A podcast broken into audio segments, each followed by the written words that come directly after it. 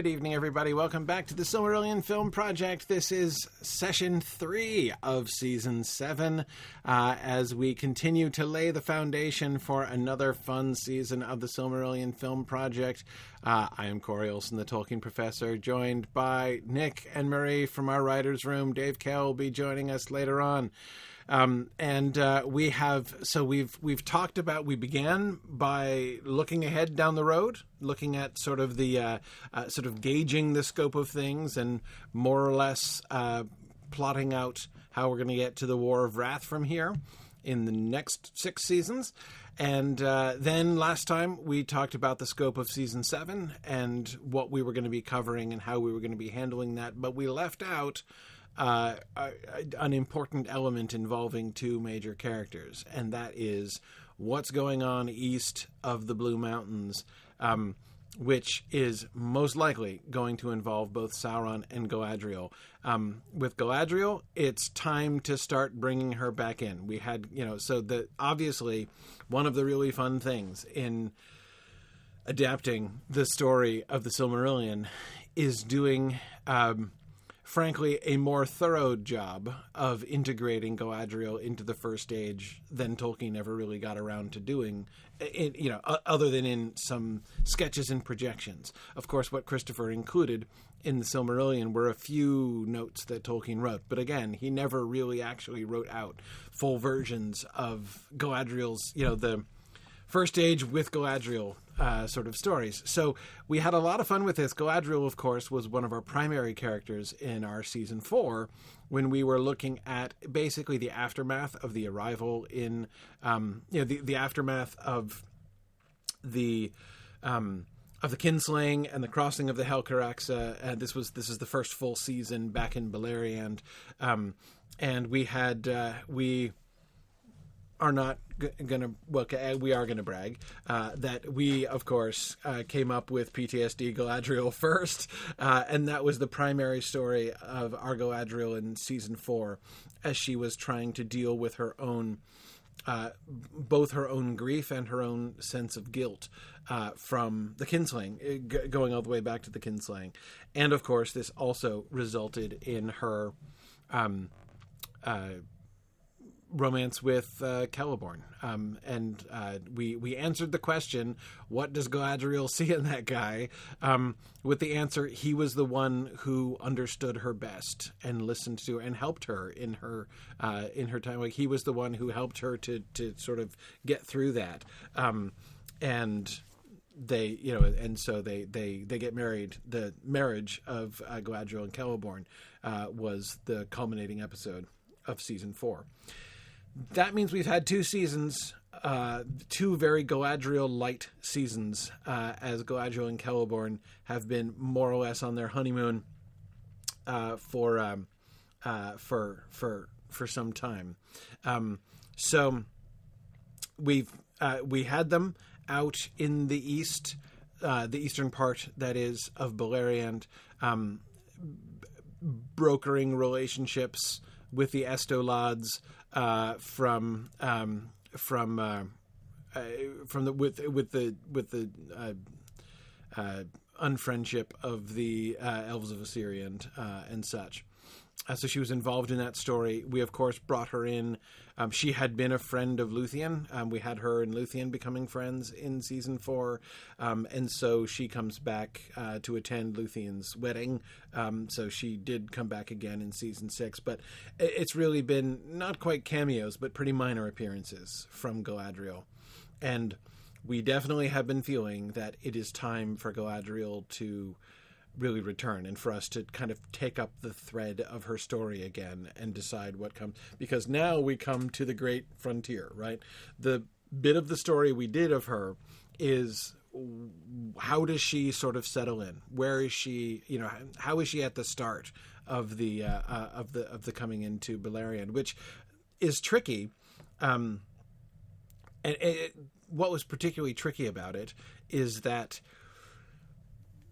one of the bits that does make it into the published Silmarillion, that Christopher did include in the published Silmarillion, is that she is one of the Noldor whose heart is burning to build realms of her own. And yet, of course, very notably, there is no realm of Galadriel in of Beleriand and its realms, right? So um, we need again, as really a result of Tolkien's. Uh, not sufficiently getting a chance to ret, you know fully retcon and tell the story of Galadriel in the first age. Um, so we we that was one of the things we were doing in season four, starting off with her being uh, sort of politically aggressive and putting herself forward, and how and why does she end up not ruling a realm? Uh, uh, in fact, um, and ending up basically hanging out with Melian for a while instead in uh, uh, in in Doriath. So, um, having gotten her through that initial thing, now we're we need to begin. We need to begin Galadriel down the road that is going to end up with her, um, ultimately ruling Lothlorien, but um, which is going to place her for the role she's going to play in the Second Age, essentially. Um, uh, we are told that she crosses the mountains before the fall of Gondolin and Nargothrond. Um, and so, where does she go? And what's she doing uh, when she's over there? Um, what is the beginning of that story? And so that's what we're going to be. So that it, it, it is time to start thinking about that, and also, of course, it's also time to do another really fun filling in a hole, which is what happens to Sauron after he flees from Luthien and Huan and totally drops out of the Silmarillion narrative uh, for the entire rest of the First Age. Um, now, of course, he's still around, makes some notable appearances in the Second Age. Still, obviously, from the very, very start. Um, you know, the the uh, from the the story of his uh, brief repentance quasi repentance, whatever exactly, however we want to handle that element. Um, but between that moment, when we're told that he repented with some degree of sincerity or other um, at the very beginning of the second age or the end, very end of the first age, we don't know anything about what he's been, what he does from the fall of uh, of of uh, until then. So we have that space to fill in here as well. And of course, the chief reason why we saved this and didn't talk about it last time is that these two characters, Sauron and Galadriel, are our two longest running characters. Um, Sauron was first because we got him in season one and two, as well as season three and four. Right. Um, Sauron is the one character who is going to tie the entire scope, even if we go all the way you know, to the Grey Havens at the end of the Lord of the Rings story. Sauron will be tying the entire story of the first, second, and third ages all together. Um, he is our he is our stealth, you know, protagonist of the entire show, or antagonist, of course, but still, you know, our our, our sort of central, um, you know, unifying character uh, of the entire show. So we need to be thinking really carefully about how this moment fits into his overall big scale trajectory and what exactly he's doing. And similarly with Galadriel, Galadriel is one of our um, one of our longest running characters, and she her, she we have to pace them both very um, um, uh, very carefully um, in here in the first age and beyond. Um, and of course, the sort of third thing, which we'll be talking about in the course of doing this, is what is happening out east, right? The Easterlings come across the mountains into Beleriand, but like where they there's a from a Beleriandic perspective, there's a lot that's east uh, from from there. There's a, there's a whole lot of east going on. So um, uh, what um, what exactly does that mean? Um, who are they? Um, what are the um, and most importantly, thinking from a second and third age perspective, what, who are these people? You know, how do we get from um, thinking from the third age backwards, right? Um, what relation are the people groups that we that we see in the third age? What relation are they to these people that we're going to be meeting and exploring here in the uh, in the first age? So, those are the things we're gonna. That was a long description of our topic uh, for today, um, but um, um, a uh, uh, but there's a, there's a there's a, a lot of big picture setup. Uh, pausing briefly for our announcements. Bunch of moots coming up, and oh man, like this is just fall and winter. Um, the spring, there are like five more moots that might happen between this and May. Actually, um, uh, really really fun stuff, and then a big new moot that might happen uh, in September next year. So, um, really, really cool things uh, happening. We've got uh, starting with New England Moot in two days uh, here on October 21st in Derry, New Hampshire. Um, uh, we have folks uh, coming in uh, to town here. It's always uh, fun for me having this moot, which is the one that's right near my house. Uh, well, okay, not very near my house, about 25 minutes from my house, but still uh, much nicer than, much closer than most of them. so it's it'll be great um, to go to New England Moot. Um, yeah, we're one of the things we're doing at New England Moot, which is really cool. We're doing a um, a a live clue mystery game at New England Moot, and I get to be the corpse. Uh, so anyway, it's gonna be it's gonna be great fun. Um, bring so a, bring a sleeping bag or a mat or something. exactly, exactly. Um, yeah, um, yeah. So okay, so um, yeah, so that that's in that's in Derry, New Hampshire. Uh, Mountain Moot is a couple weeks uh, a, a couple weeks down the road in Denver, Colorado, in on November fourth.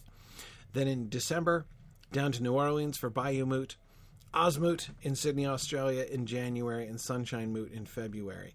And then we're going to be in Southern California. We're going to be in England. We're going to be in Texas.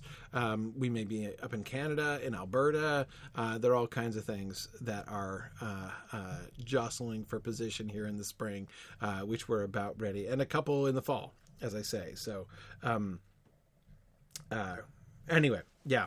Um, uh, that's um, that's going to be that's it's going to be awesome. So, um, but let's get back to so one of the things that we want to think about here is geography, and uh, we, we've got a couple versions of maps that fans have made to try to stitch together Beleriand and Eriador and the rest and Rhovanion, right? That how how would it all geographically sort of fit together? Um, and it's uh, it's sort of tricky. Um, this one is fun. So I think the biggest problem is sort of seeing where the coastline is going to be. Um, I think that I'm not sure I, I agree with where Lind- Harlindon is down here, way at the bottom of these Blue Mountains. I think that's got to be further north. But um, uh, if we there's there's another one. Hang on, let me get the other one. Okay, so here's uh, this is a, a nice, pretty one uh, from uh, Reddit. This is made by uh, James Noepa, and um, the interesting thing here, of course, is that the Grey Havens are basically landlocked um, in the first age, right? Because the coast is going to be cutting in right here near Nogrod, essentially, uh, where where they have Nogrod. Um, so, yeah, yeah. Um, so the Shire is so. This means one of the interesting things is if you kind of look across this to look at like what is at the same sort of latitude, right? So you have basically Nargothrond and the Shire are basically at the same at the at the same latitude, right? Um, you've got Hithlum and Forochel, basically at the same latitude, which uh, and Erebor not too much further south, frankly, uh, from that as well. Um, there's there are a lot of things. Mount Gundabad, way up, way up in the north. Mount Gundabad at basically the same uh, the same latitude as Thangorodrim, essentially. Um, anyway, it's that, that, I have less of a problem with. Me too. In in fact, I get the feeling in the map of the Hobbit, the way that he talks about it, that Mount Gundabad may have actually occupied his imagination as Angband, Mm, yeah. as like the Possibly. former location where all the orcs were and whatnot. Right, right. Yeah. Um, it does seem to have that basic kind of um In the same way that Thranduil is position. Thingol. Yes, exactly. Yeah. Um, there's a mountain fortress in the north, which is like the ultimate home base of all, of, you know, like the ultimate source and home base of where all the goblins came from, right? Um, yeah, yeah, I agree. I agree.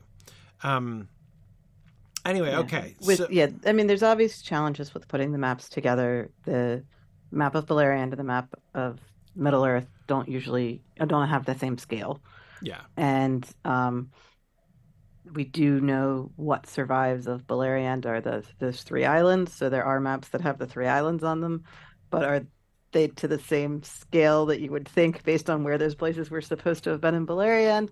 Like there's there's choices to be made, and I, I think each map maker who is stitching it together is is has to make some assumptions. right. Um, so this is just a suggestion to remind us of what is east of Beleriand without committing to any particular One Yeah. day, depictions. one day, one of one of uh, Tolkien's great grandchildren is going to open up a, like a shoebox somewhere and find within it, folded up, the map of combined Beleriand and uh, and the Lord of the Rings Middle Earth, and it will break the internet. Uh, I'm pretty sure Christopher drew all those maps, so I'm pretty sure he knew about which maps existed. Well, no, but that's what I that's what I'm thinking. I'm thinking that Christopher's great grandchildren are going to discover a shoebox somewhere where he like secretly sketched out what his own opinion of Oh. how they stitched Yeah, together yes. were, but he didn't feel that it was sufficiently like you know uh, Accurate enough. justified by the text Yeah. to release it, and so he never published it or let on that it existed. But he totally did it in secret, like that. That that I could believe. okay, Um, okay. So yes, should that aversion arise, then we'll use that one. Yes. But uh, Yes. in the meantime, ha- have some pretty pictures. so let's just think for a second about kind of what this means for our story because on the one hand realistically speaking um the the the Easterlings who are going to cross the mountains are going to be gathering here in Lothlann north of Himring, right? So we're talking about them crossing over either in Thargelion and going north to Lothlann, or from Forochel across to Anfauglith and coming down, right? One of those two, like they're somewhere around up here, north or south of Lake Helevorn is where they're is where they're crossing over, right? And which one of those really would be telling a huge piece of the story? Because there's no way they go a, a group of people that large goes up in the Forochel unless they have no other choice. Yeah, you know. I mean, or, or they're pursuing the devil who stole their shiny gems or something like that. That's the other. That's another thing that brings people into the frozen north. You're suggesting? Yes, yes, yes. yes. Um, it has been known to happen. Um, it's more likely than you'd think. exactly right. It comes up more often than one might expect. Well, Um, I, I figured I'd cut that one off because, I, like as I was saying, I was like, somebody's gonna bring up the Helcaraxe. yeah, yeah. No, exactly. I mean, that's that's um. So But exactly, there has to be a story as to why you cross the Helcaraxe, just like you would presume there would be a story as to why a large group of people would go to Forochel, yeah, for instance. Whereas uh, the story about why a large group of people settles in such a way that there is a warlord at Bree that you requested last time, heck yeah. and that group decides to migrate over the mountains, that is a different type of story. yeah. I'm I I am all in on the Warlord of Bree story. Yeah. By the way, I have I I, think- have some really big. Oh yeah, I think there's like a Khan of Bree who is Yes. going to go and he's gonna, but then he's gonna die in the, uh, you know, it, it, he's gonna be like, um, you know, Ulf, uh, Ulfang or something, um, and then you know, they, anyway, it, it's it's gonna be awesome. Um, no, it's, it's like the reason, of course, I was talking last time about wanting there to be a, you know, like Bree to be the capital of like a, a, a An a- empire. a warrior empire, is that we know that the Breelanders have been there forever, right? Um, and that kind of immediately suggests the idea that like those villages in the form in which we met them have been there in that form for like 10,000 years, right? But that's super unusual. that, that Yes. almost never happens. When you have Yes. a place like that where people live in one spot for 10,000, and that happens, but usually there is like a very dynamic, you know, history. Um, of the ebbing and flowing of events. Uh, and it seems to me not only, frankly, more likely, but also more fun uh, to think that the, you know, yes, the Breelanders are still there where they have been. Um, but like back in the day, they used to be, they used to be, you know, the, uh, Think about the ancestors of Bar- uh, Barliman Butterbur being like these great horse archers of the East. exactly. I don't know why I'm thinking of the Mongols, but I kind of am. And I mean, that, it doesn't exactly fit. I mean, with like the whole horse culture and thing. I'm not, I'm not trying to lean into that parallel too too closely. But again, just the idea of Bree having been once a uh, a, a, a, a a thriving metropolis. yeah, or like a you know savage warrior. You know, uh, uh, oh man, like come on, it's a, awesome. a very different culture than what we meet. very different is what culture you're than saying. what we meet. Okay. Uh, because we're still talking about, you know, the Seven I gap. bet you the gr- the Greenway has an ancient road under it that predates the uh, Yeah. the Numenorean uh, Yeah. colonization. Absolutely, and um, Like uh, everything about it screams that there's an archaeological gold mine underneath there. I think so. I think so. Um, but yes, I mean, again, thinking about this, thinking about the uh, the, the the the chronological gap between the Bree of the First Age, right here, and the Bree uh, that you know Frodo and company stay in. I mean, it's like longer. It's like between us and Mes- and like Mesopotamia, like us and Gilgamesh, Yeah. basically. Yeah. It's seven thousand years we're talking. yeah, so, it's an yeah. enormously long time. So basically, if we were going to look at this from the point of view of like, what would Tolkien do with this? It'd be okay. So Bree is the modern name in the Third Age, but clearly there was an ancient name that was much longer that has been eroded down to the term Exactly. Bree. So we've got to figure out what it used to be called that is in the real exactly name, what I'm thinking. Yeah, Bree Yes, even sounds okay. like the stub of a name, doesn't it? right? Really does. Really So- does. yeah. Um, so, but one of the reasons that this becomes important and that the the maps here really help to emphasize this, right, is that the land on the other side of the Blue Mountains is not just Eriador; it's northern Eriador. I mean, so you know, uh, Arnor, Forochel, Arnor, and the Shire are the primary lands right there. Like that's they're all passing through the Shire. Uh, on the, I mean, uh, I mean, again, if you look at where, um, the, you know, Where Beor's the Grey Havens is going crossed to over. Yeah, land. right, Yeah. right, exactly. It's yeah, it's important to remember, however, that a lot of this is probably still covered in the old forest, which extends all the way down to Fangorn Right. at this period. right. Can we show squirrels leaping from tree to tree? Uh, uh, this has to happen, right? Yeah. we have to have some cameos, uh, some squirrel cameos, right? Uh, squirrel runs happening to show that it's still possible. Um, but um, uh, anyway, uh, so so we'll we'll um, uh, we'll we'll see. But anyway, the point is, we have to be thinking about the cultures and peoples of northern Eriador, of the very familiar of the Briolands and the Shire, and um, you know around Lake Evendim and uh, up into Forochel, um, which means we need to think backwards from way backwards again 7000 years backwards uh, from the the people of Forochel that you know we meet in the in Appendix A from the Breelanders that we meet in the Lord of the Rings.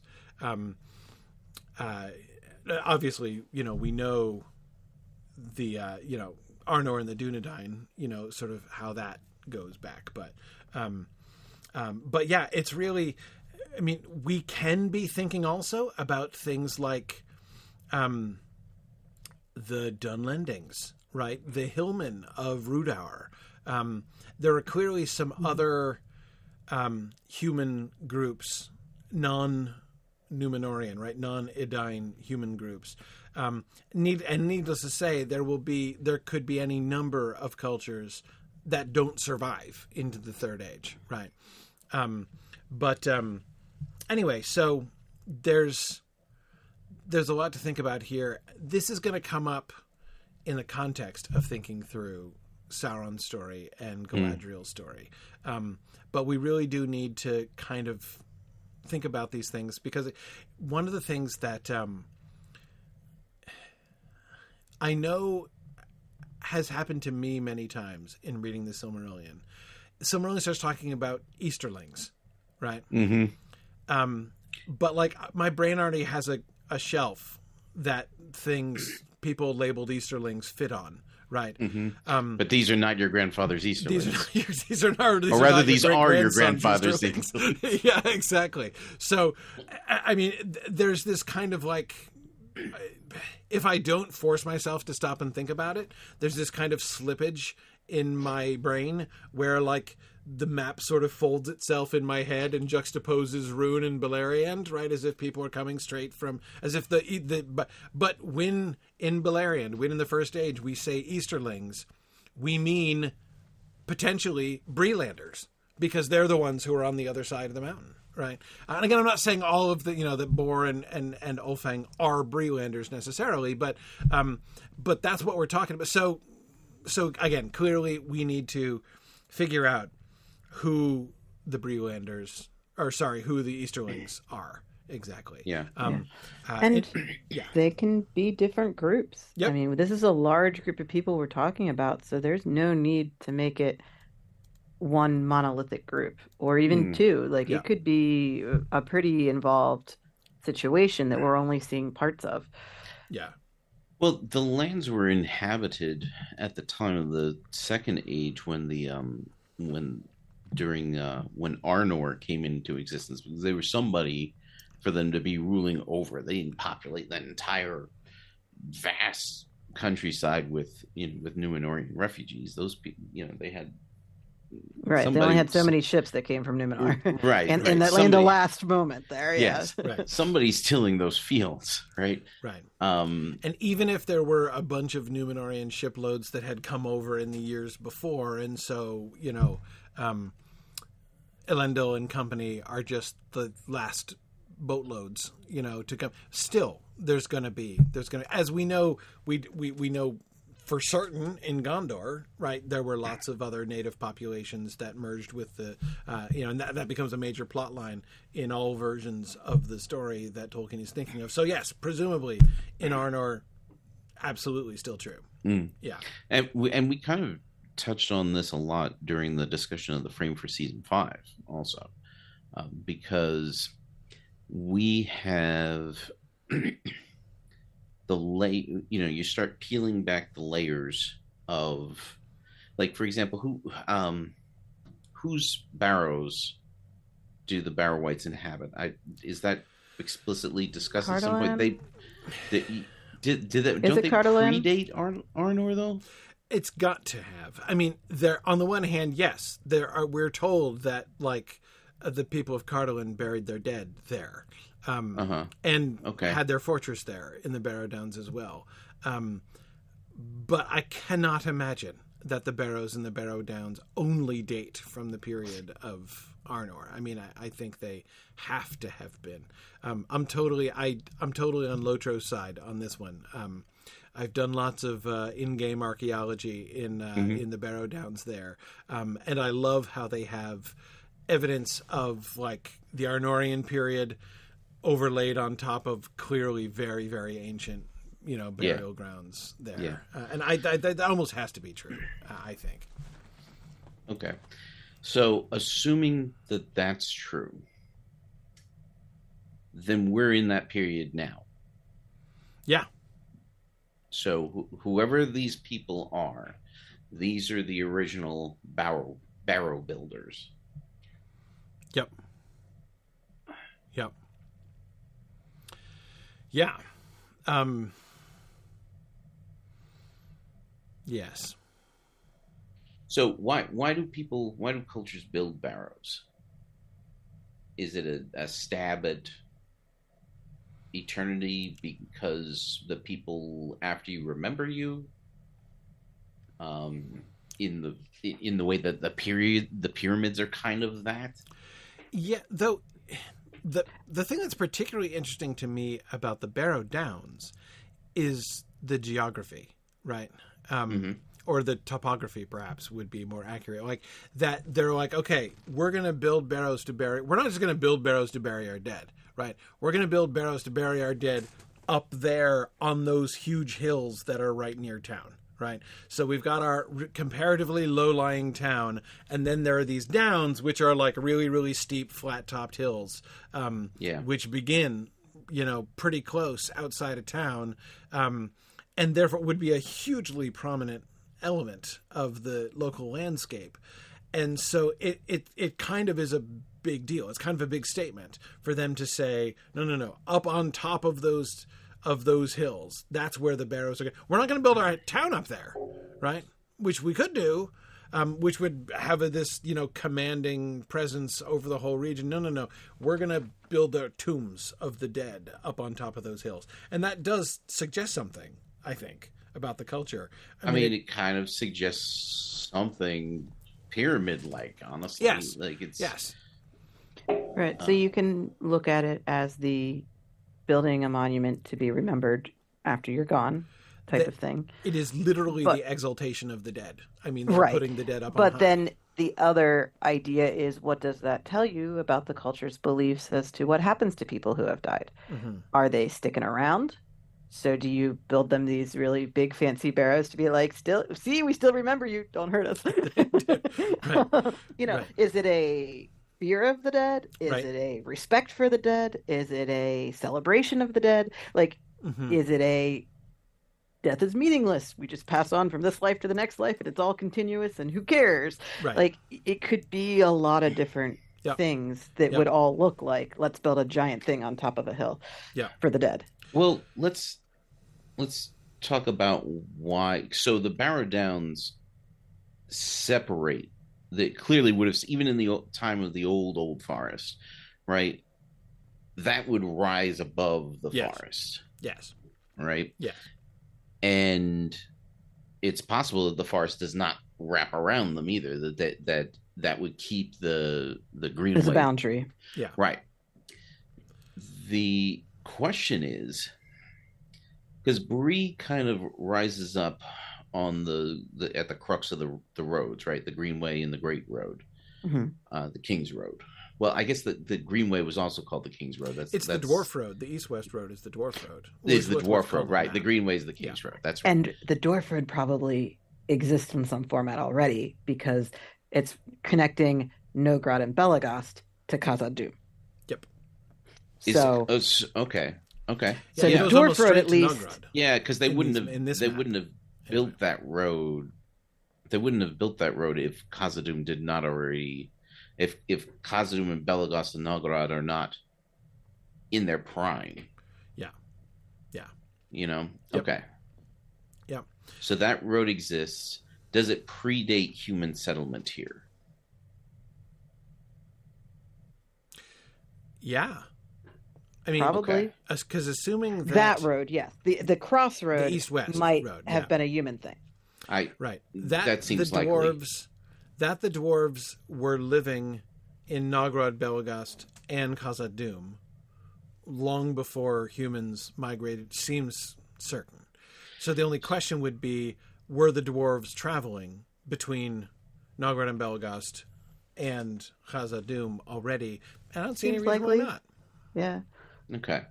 So if that's the case, then this human civilization straddles the dwarf road, which means that there's a relation. There has to be some kind of relationship.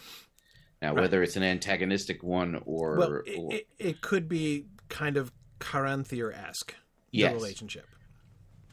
yeah, Um, uh, except, Trade based. Right trade based oh, except and, and like some kind of like agreement whereby like um because the the humans are getting something from it right like we will we will maintain this road that goes through the middle of your realm and is very useful to you and let's face it way better than your crappy roads right um, Yeah. because we're dwarves and yeah. and Your road gets overgrown a few thousand years from now. That's like, you know, Exactly, that's exactly. why why even have it? Right. By the way, I I'm, I'm theorizing also that there would have been a road from so the, the the the what is called the dwarf road again at least by the way that this map is lining things up looks like it went straight from Nogrod to the you know through to the Misty Mountains.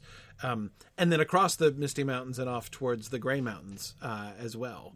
Um, I'm I'm assuming there was a south road too from Belegost straight over to Khazad-dûm um, possibly crossing the Gwathlo at Tharbad.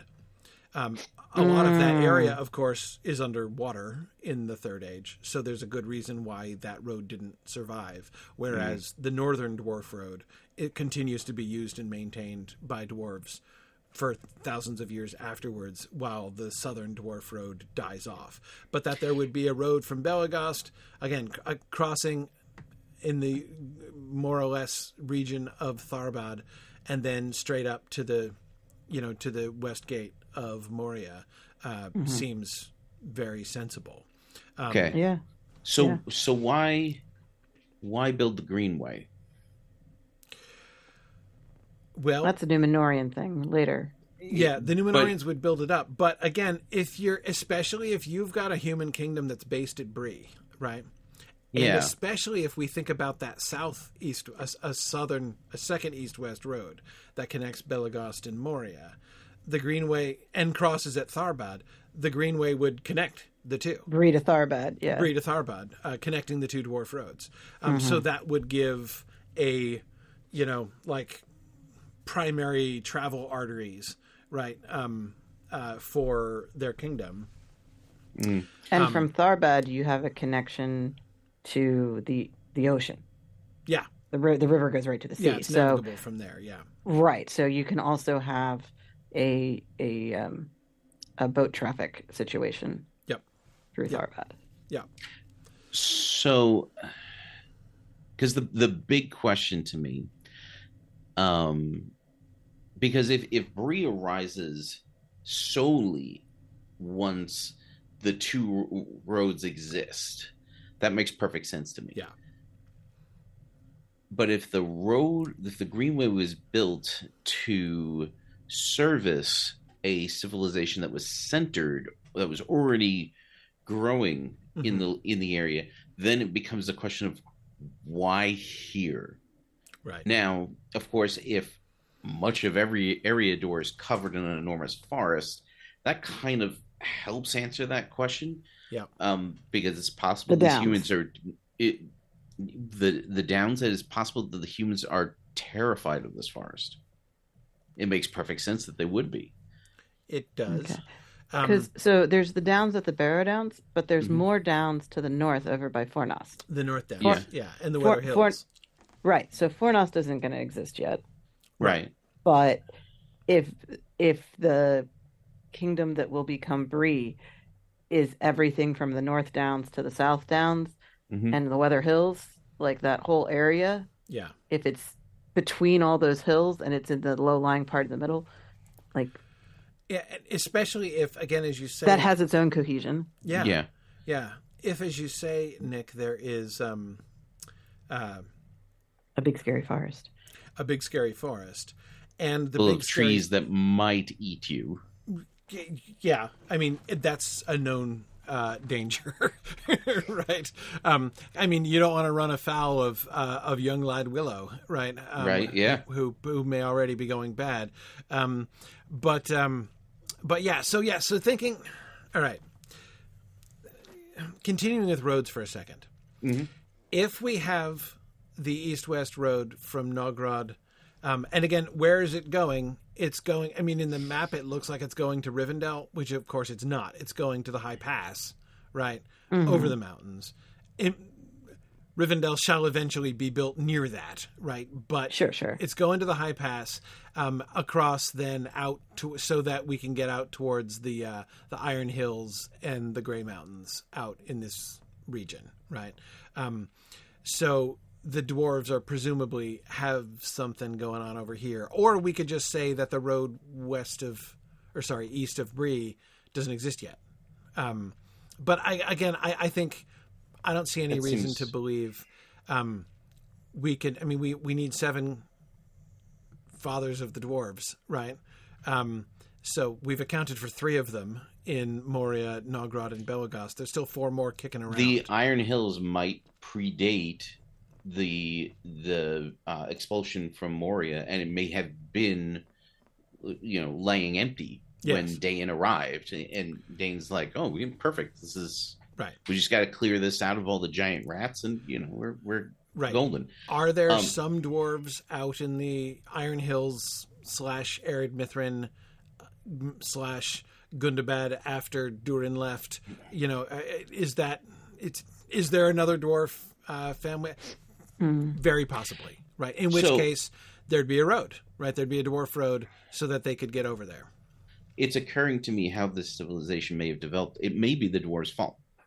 So That's if what I'm you thinking. have if you have a group of people living nomadic existences along the dwarf road, Mhm. and they're probably raiding caravans and making a general nuisance of themselves.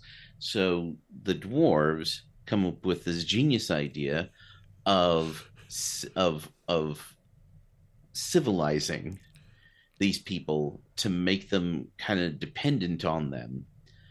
Uh, and in so doing, they, you know, what, but of course they don't count on once the fact that these humans settle down. Now they're going to kind of start taking over everything. They might not uh, take them that seriously. The right, might not right. take the humans that seriously. Yeah. Yeah, yeah, and I mean we see this this kind of behavior with the um because I mean this may be these people may actually be the ancestors of the um the Haladin. Not the ancestors, but like the Haladin may have splintered off from these people Right. much much earlier. Sure.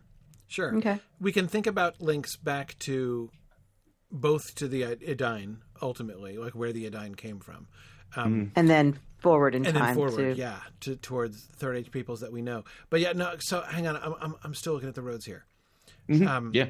because Sarn Ford, right? Uh huh. if there are the two east-west roads, the the Nogrod one, which goes through what will be Bree, crosses over the high pass, and heads up towards the northern dwarves, whoever's up there in the Iron Hills, um, uh, you know, Ered uh, uh, uh, Mithrin area. Um, then, and you've got the southern Belegost road, lost in the Third Age because mostly underwater, which goes from Belegost across to Tharbad, uh, crosses the river there, and then heads to straight to Khazad-dûm. That would be the fastest road to Khazad-dûm. The dwarves of Nogrod, they're going to want to get down there too.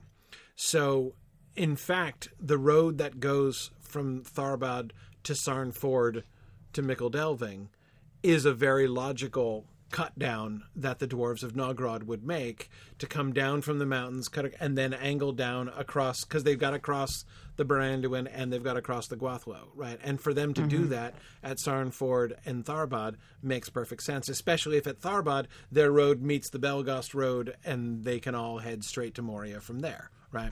To the main entrance of Moria. Um, in which case, if so, this means then that not only east, so the dwarf roads, the east west bands of these dwarf roads would make obvious migration routes for humans mm-hmm. coming west, right? Mm-hmm. Especially since presumably they would have been there before any of the humans.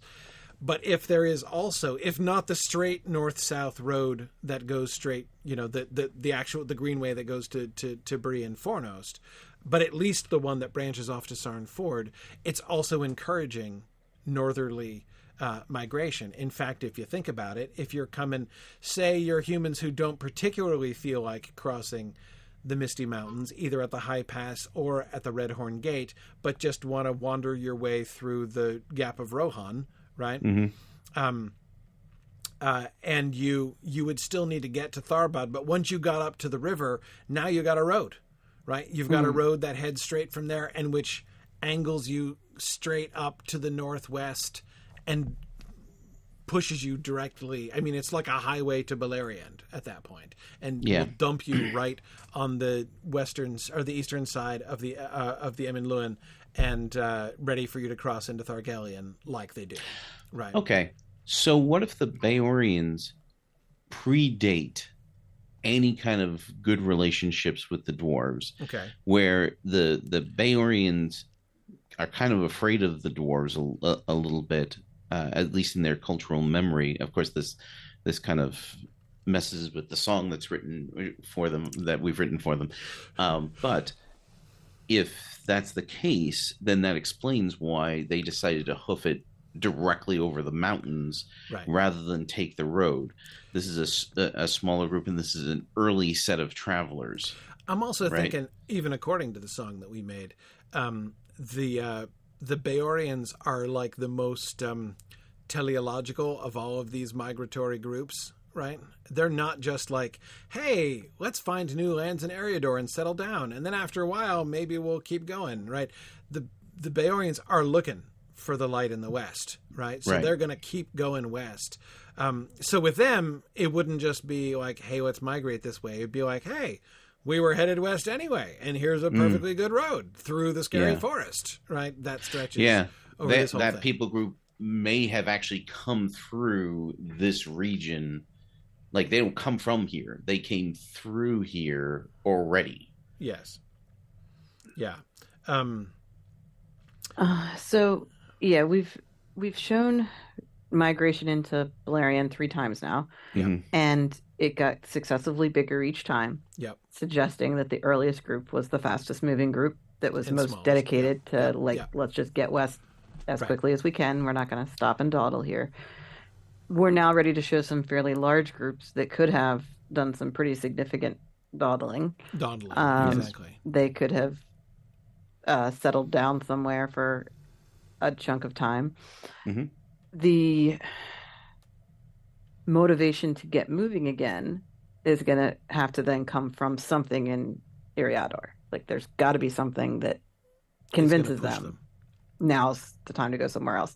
And obviously, if we're making a whole kingdom focused around the area around Bree with these roads and all this trade, they can be getting news from the dwarves about things that are happening in Mhm. Beleriand. Like they don't have to be ignorant of what's on the other side of those mountains Right. before they make the decision to go. Right. Right. Um, okay. So I agree. There does need to be something pushing them. Um, and not just pushing, like, when we think about the Easterlings crossing to join in the Nirnaeth Arnoediad, we're talking about, like, the last step, right? They, they, they had to have been right there on the other side of the mountains to be doing that crossing. In other words, they need to have been being pushed for some time prior to this, potentially. Well, maybe because, or maybe that has something to do with the other topic that we wanted to talk about, which is what Sauron, Sauron and Galadriel. Right. Because it would be really interesting if there was some play for the two of them to to be involved yes, in this. yes, um, yeah, agreed. I like the idea. So I, I know I'm, I'm kind of bouncing around, but I'm staring at the map, so I'm thinking about geography, and we can kind of continue putting together the actual story. But I'm just kind of thinking of like elements, right? Um, Yeah. I like the idea of the kingdom of Bree essentially extending, be, like being the hills, right? Especially again, if we think about the the proto forest, which Elrond is so fond of, of you know, imagining the squirrels in, right? Um, uh, the squirrel, the the dominion of squirrels, which the humans would not be having a wide flung kingdom in the in the empire of the squirrels, right? Um, so, but if we imagine that those those forests, um, Elrond said uh, doesn't say from all the way up north, right? I'm thinking north of the Dwarf Road is where the forests more or less end, right? So that up on the North Downs, the Weather Hills, um, I mean, there's some like the Chetwood is is north of the is north of the road. So I don't mean that like it, it's a sharp line at the road exactly. Um, though the Chetwood could conceivably be a younger forest as well, but um, we don't get any indication from the description of the Chetwood that it's an ancient forest like the old forest. So it could very well be a young, a new growth forest um, that has grown up in the time of the Breelanders, like you know, in the last millennium, basically.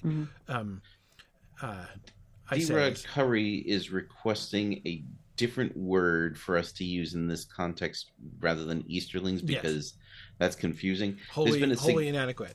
Yeah, there's been a suggestion for old Eriadorians. I don't see any reason to not just say Eriadorians in this context.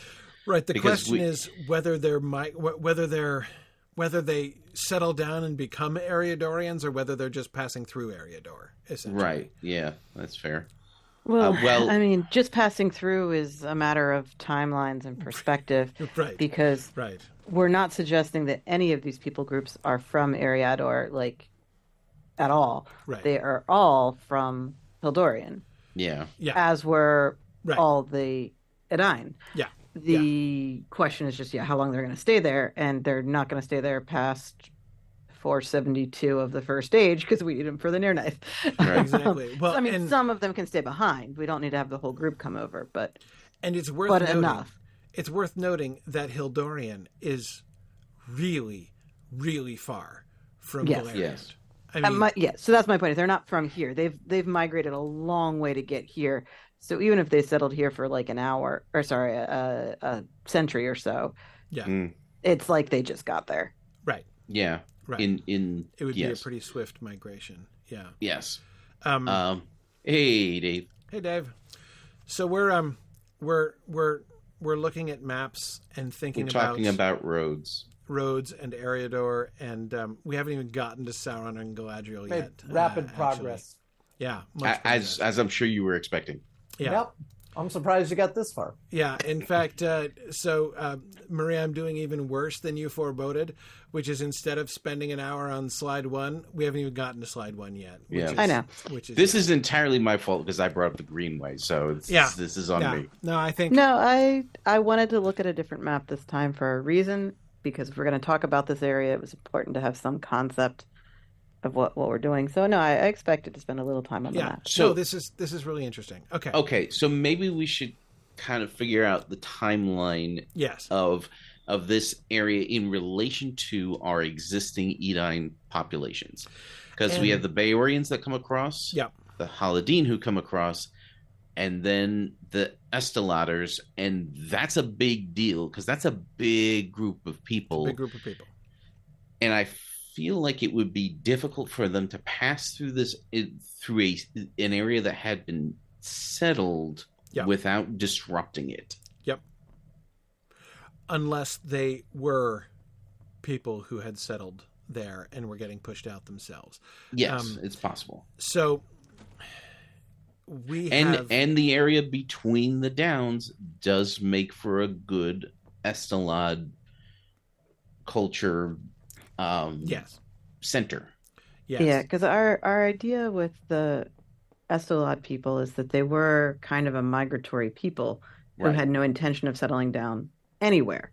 right, They were interested in an area where they could move their um, fields essentially from place to place. So having them cross the mountains was just a blip to them. They were already uh, they were already on the we're just migratory. Yeah. They could have been some of the first settlers at Bree, though. Well, okay, hang Yeah. on. So he, here's an important question: Are there any relations? Like, um, are the either of the two major, oh, uh, assuming that the east, the, again the.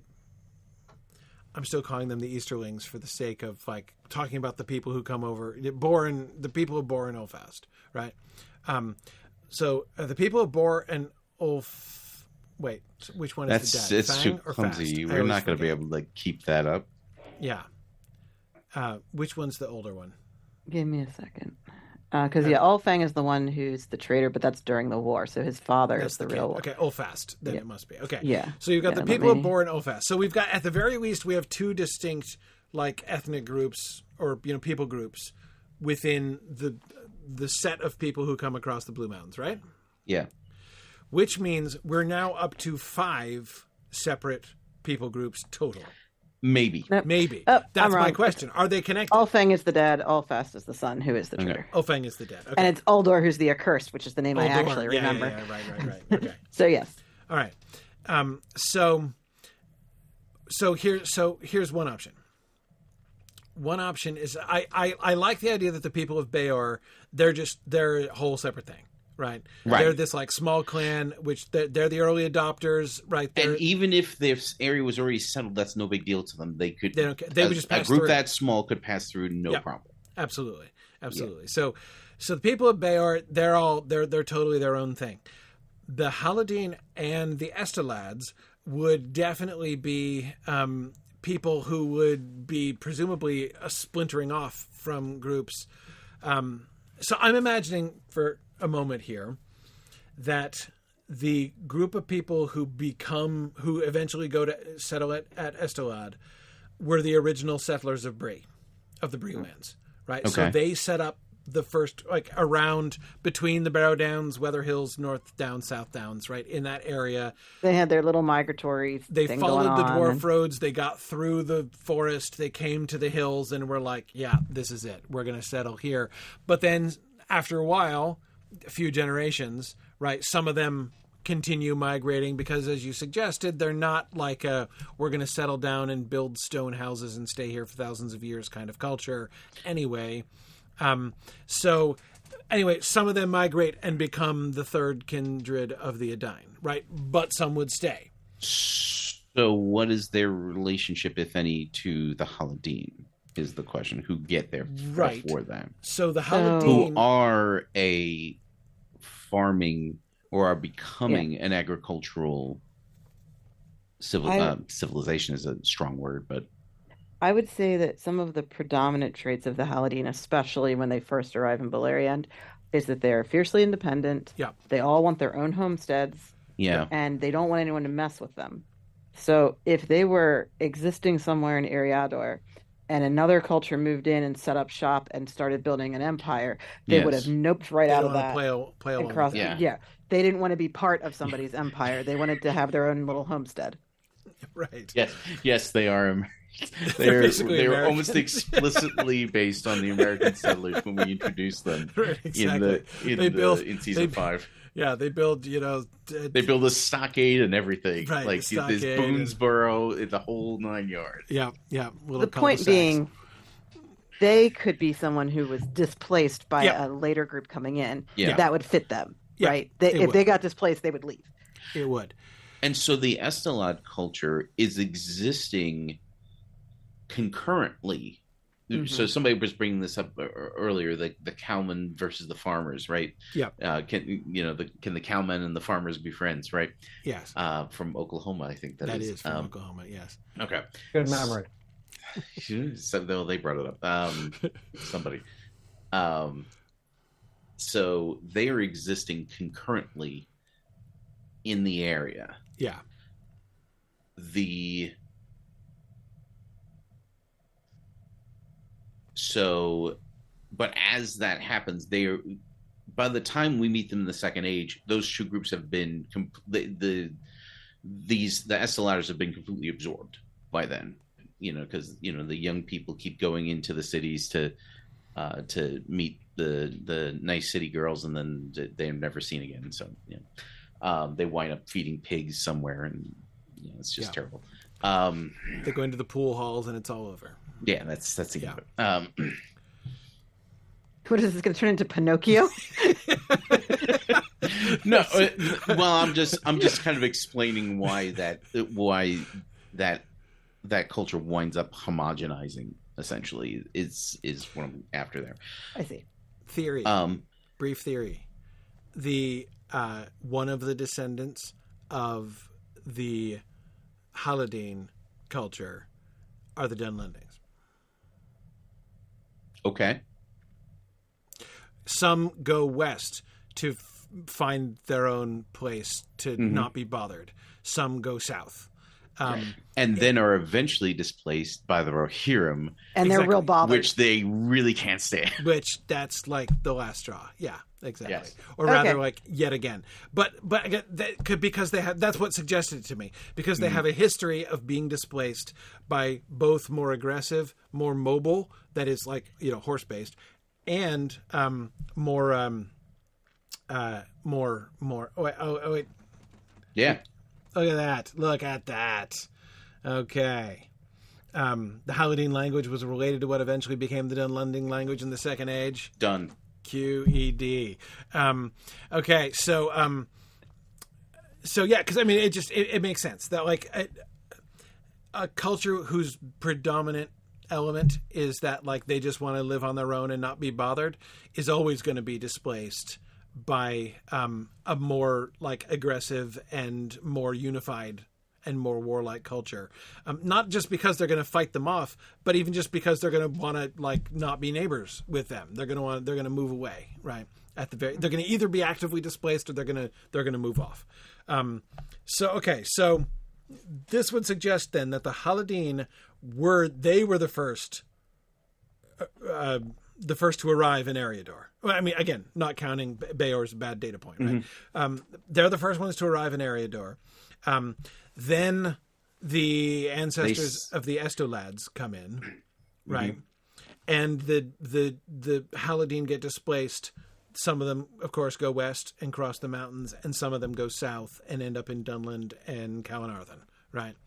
Um, yes, and and Enedwaith and, and and sort of down there, um, which again is easy to imagine, like scattered peoples happily living on their own homesteads and having nobody bother them throughout those lands, basically, um, Sure.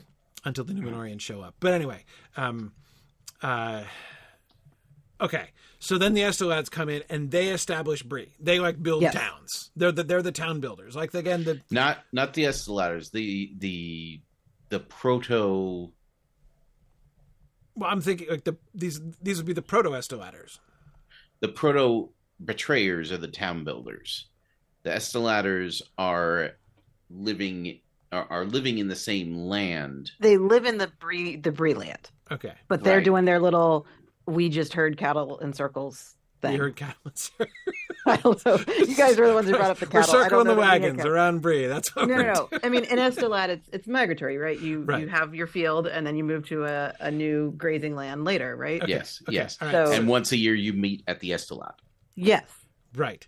Right. So, So- these so the aren't, once these aren't the proto thing was- Breelanders then.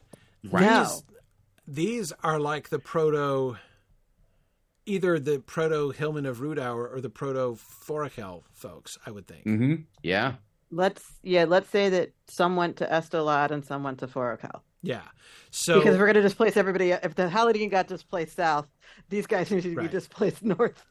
right. okay. for- so if just the, for symmetry. right, if the Estoladders, Mhm. maybe they made their way because again we're all coming from the east, right? Mhm. So they come in, they make their way north up the Vale of Anduin, right? Mhm.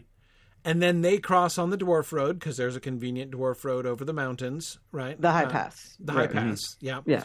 So then they come no down. goblins yet there to. That's right. Goblins aren't Mhm. there. Um, uh, uh, So they make their way to Bree. They're like, "What a lovely place." We well, they can- make their way, but I don't even think they they go to Bree. I think they come through and they settle in in Rhudaur, and then Mm. points north. Oh, right. Let okay, let them sure. roam on like the plains north of the of the North Downs, essentially. sure. And then from there, some will end up going west across the mountains, and some Hmm. will end up going uh, uh, going north to Forochel and Okay. kind of hang and, and and staying there. Right. And now the group that comes in and founds Bree It founds Bree, and makes the Bree land. the evil That empire. is, it could be an evil empire. That's an exaggeration. it could be a perfectly decent empire of people who get corrupted by upstanding Sauron. empire. The barrow builders. Yeah, Right. the But- barrow builder culture. the barrow comes in. builders yes these are people these are builders unlike the Mhm. Esteladders and unlike the Haladin well the Haladin build on a small scale Well, but they're Yeah, not Yeah. on a small scale. they don't build in stone they don't build And- monuments right, and they're not interested in, in cities lasting impact on the environment Yep. to to prove their their their um Existence. immor- not immortality um their importance Yeah, Yeah, to leave to leave a mark on the land. Yeah. Yeah. Exactly Yeah. so Look okay, on s- my works, you mighty and despair. exactly exactly yeah, yeah. Look- so the the idea of this group coming in and, and founding Bree, yes. that will be the source of who we want to recruit to come to Beleriand to join yes the war. yes And obviously, we're not going to bring everybody over the mountain, so we can leave people in Bree to have roles in the Second Age. Like they can become peoples, just like the Proto Haladin and the Proto Estolad groups are still there. Like Yeah. these guys can still be there too. yes But Yeah. that's, I think, the moment at which their culture forms is when they build uh, Bree and the Barrow Downs. Yeah, yeah. Um, yes, yes. Um, I here's what I like about this because so GD Taran is suggesting that we're um, uh, we're defining these people by how they built tombs, but not entirely. The other thing we're there are a couple data points that we have. Right, one is that this was a fixed like city Settlement, township yeah. settlement which is Yeah. going to be permanent and built in stone and also have um st- relative i'm gonna say like relatively grand not pyramid grandiose tombs right but again they like made the choice to be like up more on these- grandiose than i'm gonna get agreed agreed I mean, fair. Th- but I think the idea here is that uh, Tolkien did have groups that were real into building tombs tombs for the dead. yeah And some of them were the dwarves, Mm. right? Like dwarves do that.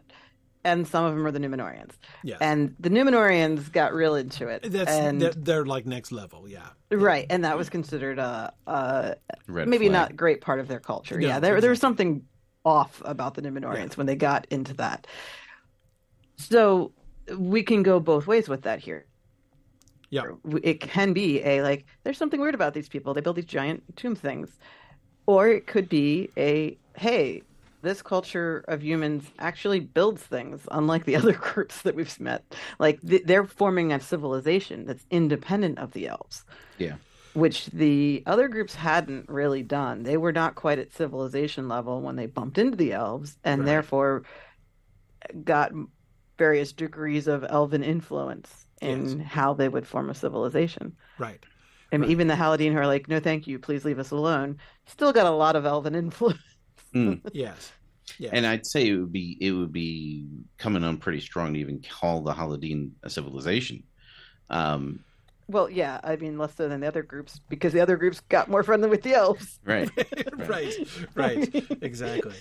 Yeah okay so all right so the fourth group that arrives at or passes through Eriador, um uh, let's just let's just call it.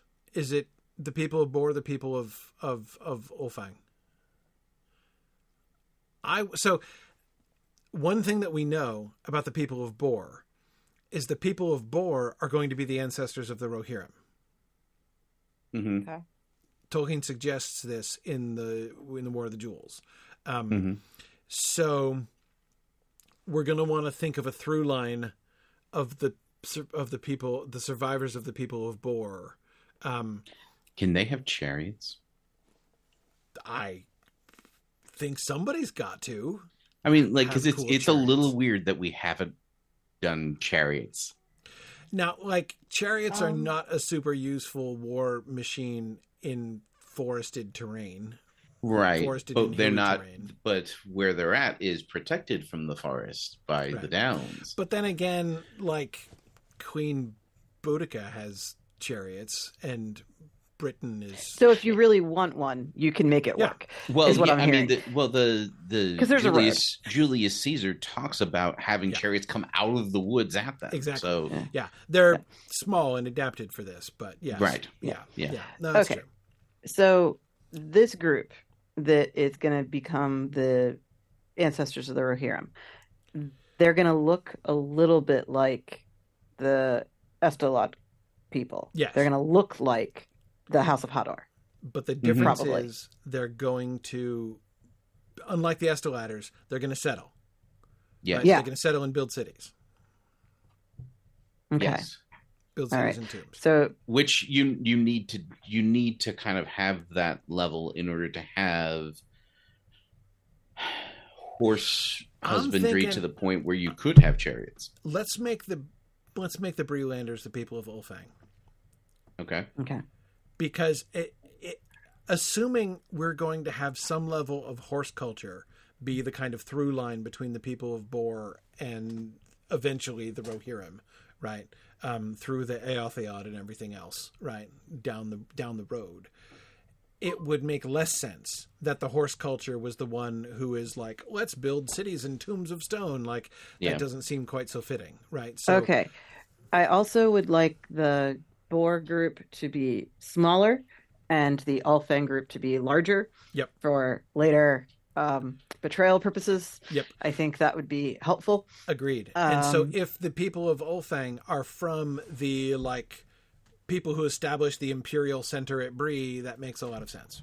Exactly. And if the chariot and the charioteers group is a little bit smaller but has really good horsepower and these unique chariots, then it could explain why the elves are like, "Ooh, let's make friends with these guys." And Right. these these guys can also be kind of operating as the um, auxiliaries to the to the armed forces of this larger Mm-hmm. culture. 'Cause Yep. that's- I mean, the Mm. Romans did that all the time. Yeah, yeah, yeah, yeah. So the the the the Ulfang folks could actually routinely hire chariot drivers of Mhm. uh, uh, Of yeah, Bor. of Bor. Yeah. yeah.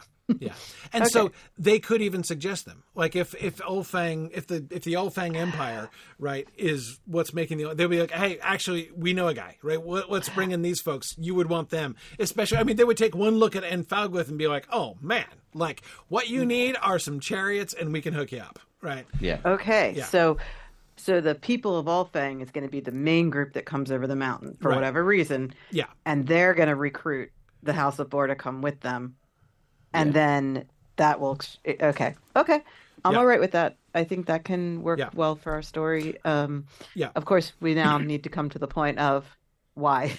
right. No, we're getting there. We're getting so why do close. the people Okay, Ulfang right. go to Beleriand? So Aren't they happy in their town that they have built of stone exactly. on the so sto- the question becomes then road? if we have the uh, Ulfangian proto Breland Empire, right? Mhm. Um, one of two things has happened, right? Either that has been largely displaced, and those people are the people who were living there have been displaced are now migrating, and they end up crossing the mountains in large quantities, or they um, there's a split of some kind, right? And some of them stay, and some of them leave uh, and head off over the mountains, or the group that heads out over the mountains is like a, you know, uh, the away team, right? Of the, I mean, like actually like sent that direction, but you know, under the order, you know, like their um, The the An other possibility exploratory is, conquering mission or something. is that something has gone wrong, and that they Hmm. no longer think that the Breland will be a good place to live, and they need to pick up and Skedaddle. leave as a group. Like that explains why so many Easterlings come over the mountain. If But this is starting whole- to get us towards actually discussing what happens with Sauron. I feel, and that So, that is something we've been avoiding for an hour I- and a I- half I- already. I have I have a thought about that. okay. Okay. Do you remember what we thought what we all thought was going to turn out to well, I'm, I don't know about all, but what we thought was going to be the big reveal about who Sauron was in Rings of Power. hmm that he was like a guy working in uh Celebrimbor's shop and totally that, is still, by and the way. I have not. I, I, I haven't changed my mind about that in the slightest bit. But go ahead. in spite of the overwhelming No, no, no. I'm not saying. I'm not saying the Halbrand reveal isn't true. I'm saying the Oh, other is also true. Um, okay i got that's you. what he was doing before he got on the boat for reasons. But go on. Yeah. Um, so, so O- Ulfast is the son.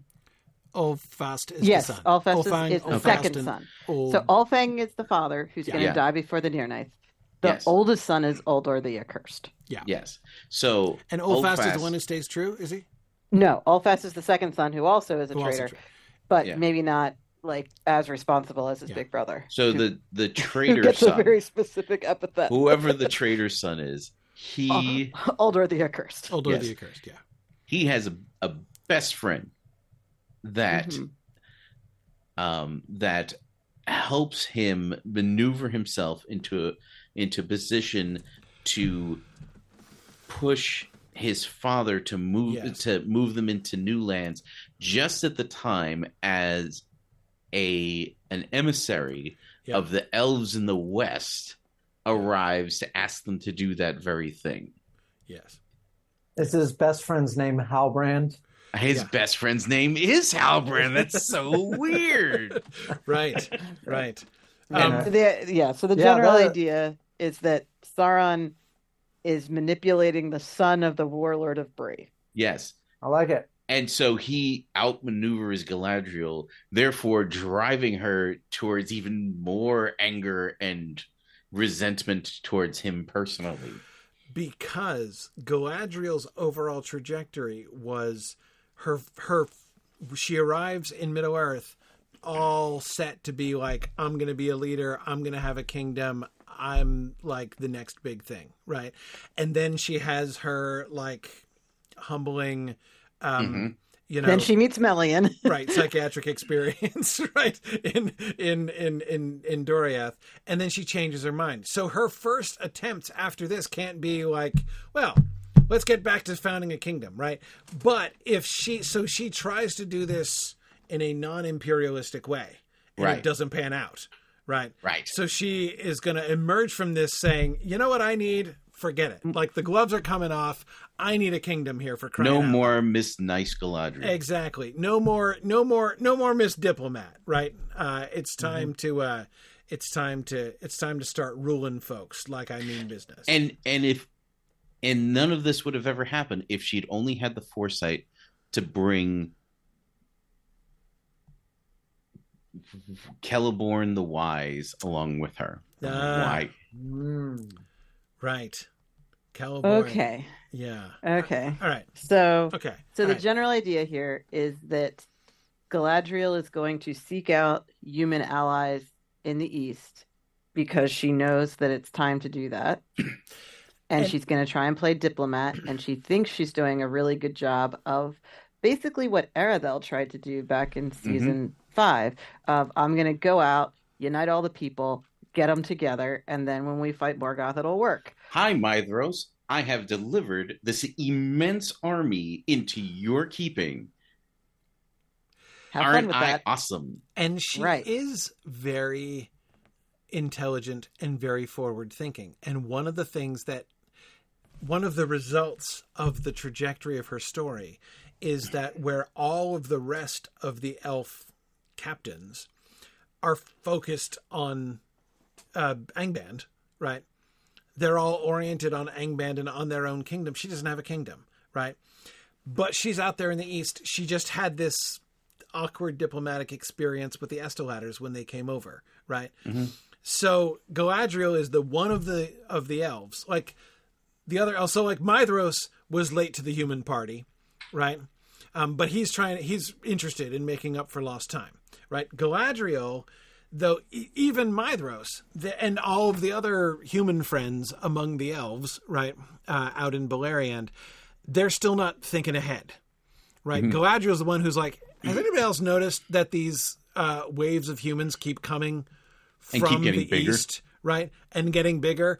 Maybe we should get out in front of this, right? Maybe somebody should head over there and see where is the next wave, when are they coming, and can we maybe Get them here sooner and on our side.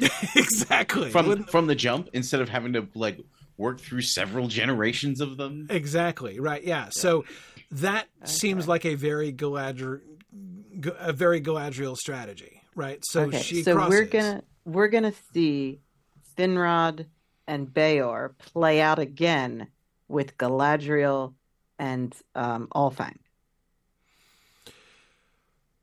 Yes. possibly Because- because he's going to be old and he's going to die before the battle. yeah, Right. So she's going to have calculated everything, and her entire diplomatic investment is going to be in the leader of the people who's not going to last. Okay. And she will have overlooked that she really needed to make sure his oldest son was also on board with her plan. Possibly. Mm. I guess it depends. And didn't on. have a best friend named Halbrand. Yeah, yeah, that too. I But like, guess it there's th- there's going to be some Yeah. generational thing there that Yep. she's going to misstep on. Yep. I think that okay. So it depends on how directly we want Galadriel and Sauron to be like in competition here, right? Mhm. Um Mhm. because I can see a couple different versions of this. Like I could I could imagine there being a people group um, or a subgroup of these people that Galadriel makes friends with, and Sauron gets to Ulfang and Ulfast instead, right? And Uldor, um, and the, and Galadriel's people just like don't make it. Like they, they don't even get there. Like so, it's um, so her initiative fails, and instead it's Sauron's people who get up there. But if they were just enemies from the beginning, she would probably warn Maedhros about that. So that doesn't Right. seem Right. like that works completely. Right. I I think Yeah. that they are in fact appearing to be on the same side. Right. Like Sauron is pushing for these people to Oh. do exactly what Galadriel's asking them to do. What a burn for Galadriel if her great diplomatic success turns out to be the people who in fact betray the elves and lead to the so basically we're gonna we're gonna send her off in a whole nother tailspin because it's gonna turn out that the whole Nirnaeth Arnoediad was her fault. That's a Well- horrible thing to do to Galadriel. I- I love it. I've been saying that we need a backslide for her for yeah. a couple of years now. The Yeah. other the other issue is that as written, the idiot elf who befriends the betrayer men is Caranthir. And the audience is quite primed to realize if Caranthir is like, oh, my new best Yeah. friends who flatter me all the time, they're like, dude, they're totally going to betray you. Right. But if we have Galadriel go on a big diplomatic mission and recruit some people, that isn't We think that's going to work. Yeah. that's not as inevitably a terrible idea. Yeah. So even if she sends them to Caranthir afterwards so that he's like coordinating their troop movements or something, Mhm. Which We could be again, like, if we look at "Oh." the map, they would because Right, they'd be crossing into right there. Thargelion and coming up that way. So uh, she Sure. would be almost compelled to use Caranthir as a right, she'd have to put up with him as a exactly. Yeah. Yeah. So like in that context, I feel like the story would be somewhat organically developing and yet still not this inevitable, well, that's a dumb idea. Yes. That's never going to work. Yeah. They're being idiots. Like I don't want it to be that inevitable from the Yep. beginning. Totally. Right. Totally. That yeah, Galadriel really does help to avoid that. Um, Yeah, although it's obviously going to hurt her badly. So Celeborn's not involved in this. This is a solo Well, trip that she I'm does. wondering about that.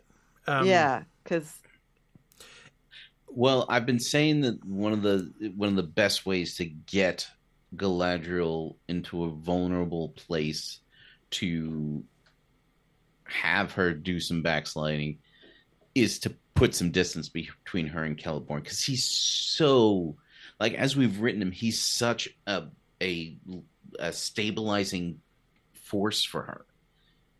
okay. So what we need to consider is what is Celeborn's role in the remainder of the history of Doriath? Because Right. technically, he was the king's guy. Like I don't know what his title was, whether he was an ambassador or a chamberlain or whatnot, but he was he was a pretty significant role in Thingol's court. And he got permission to go hang out in Ossiriand and have a honeymoon for, you know, a few hundred years. But is he going to go back? Does he have a job there? So they're separating makes perfect sense on one level because it's clearly not the time of the children yet because Mhm. the wars are still ongoing. Right. Um, so we're totally going to wait until the second age for Celebrian to be born. Um, uh, that makes perfect sense, right? And so therefore, since they're not, um, you know, escalating their relationship to childbearing Family. yet, Right. um, it would make perfect sense for them to pursue separate things, especially if. But I agree, Marie. The impulse that you're having, I think, is exactly right. We can't just have Yeah. Galadriel be like, "Stay home, honey. I don't need you. I'm headed off." He has to Right. have a thing that he has to do too, right? Uh, he They could be both- helping Thingol navigate this really sticky Silmaril situation. yeah, Celeborn could take one look at this and say, "We have a situation unfolding. I need to stay," and he's going to fail if he's going to think he's going to do any good there, because he's not. But yeah, I mean, he's got to see that that's a powder keg, right? And what he has, so the other two, so we always had three and a half dudes for Thingol, right? Celeborn, Mablung, Beleg, and Daeron, but he was never like a. Yeah. He's a He was he was Luthien's He's friend. junior. Yeah, yeah, Yeah, exactly. yeah. Um, Mablung and Beleg, of course, are still there, but Mablung and Beleg, like Mablung is the soldier and Beleg is the scout, right? Um, Yeah. Celeborn is the like diplomat, politician, counselor dude, right? Mm-hmm. Yeah. So it would make all kinds of sense for Kel- for like so Galadriel says to Celeborn, "Hey, okay, end of honeymoon in uh, in Ossiriand. It's time for us to get to work. We need to be, you know, things have fallen apart in Beleriand. We need to take action. What should we do?" And she says she she tells him her whole like he- like we we got to get out in front of this human migration thing, right? And he's like, I think you're right, honey. That sounds really important. But I'm looking at this Silmaril situation in Doriath, and this looks like it's already at bad and it's headed straight towards worse, right? Yeah. So I don't think I can leave Thingol here. Uh, I, I want to see, and of course we have to keep this in mind because in the future of Doriath we have to have a prominent role for Celeborn in trying to do some good here in um, the ine- inevitably unfolding situation with the Feanorians and such. Yeah. Which he knows, like Celeborn knows this is not going to play to Thingol's strengths. No. And Right. GD Talarian suggests Cal- uh, Celeborn being uh, an ambassador to the Union of Maedhros. Yeah. Having Celeborn occupying Yes. Thingol's seat at that table makes a lot of sense. A lot of sense. Yes, have him involved, you know, and which is great because then he can he can connect up with Galadriel again, right? Yeah. Galadriel comes back and is like, "Hey, guess what? Recruited a huge bloody army of humans," right? And he's like, and "Good he's like, job, that's honey." great because our guys aren't coming. Exactly. Our, our guys. The bad news is, yeah, exactly. So, but no, that's that's perfect. I agree because that way we can have Beleg and Mablung as they show up to the battle because they don't want to miss it. Um, Celeborn is. We have no idea whether Celeborn was there or not. We can put him there. I think that we can make Celeborn be in the battle even.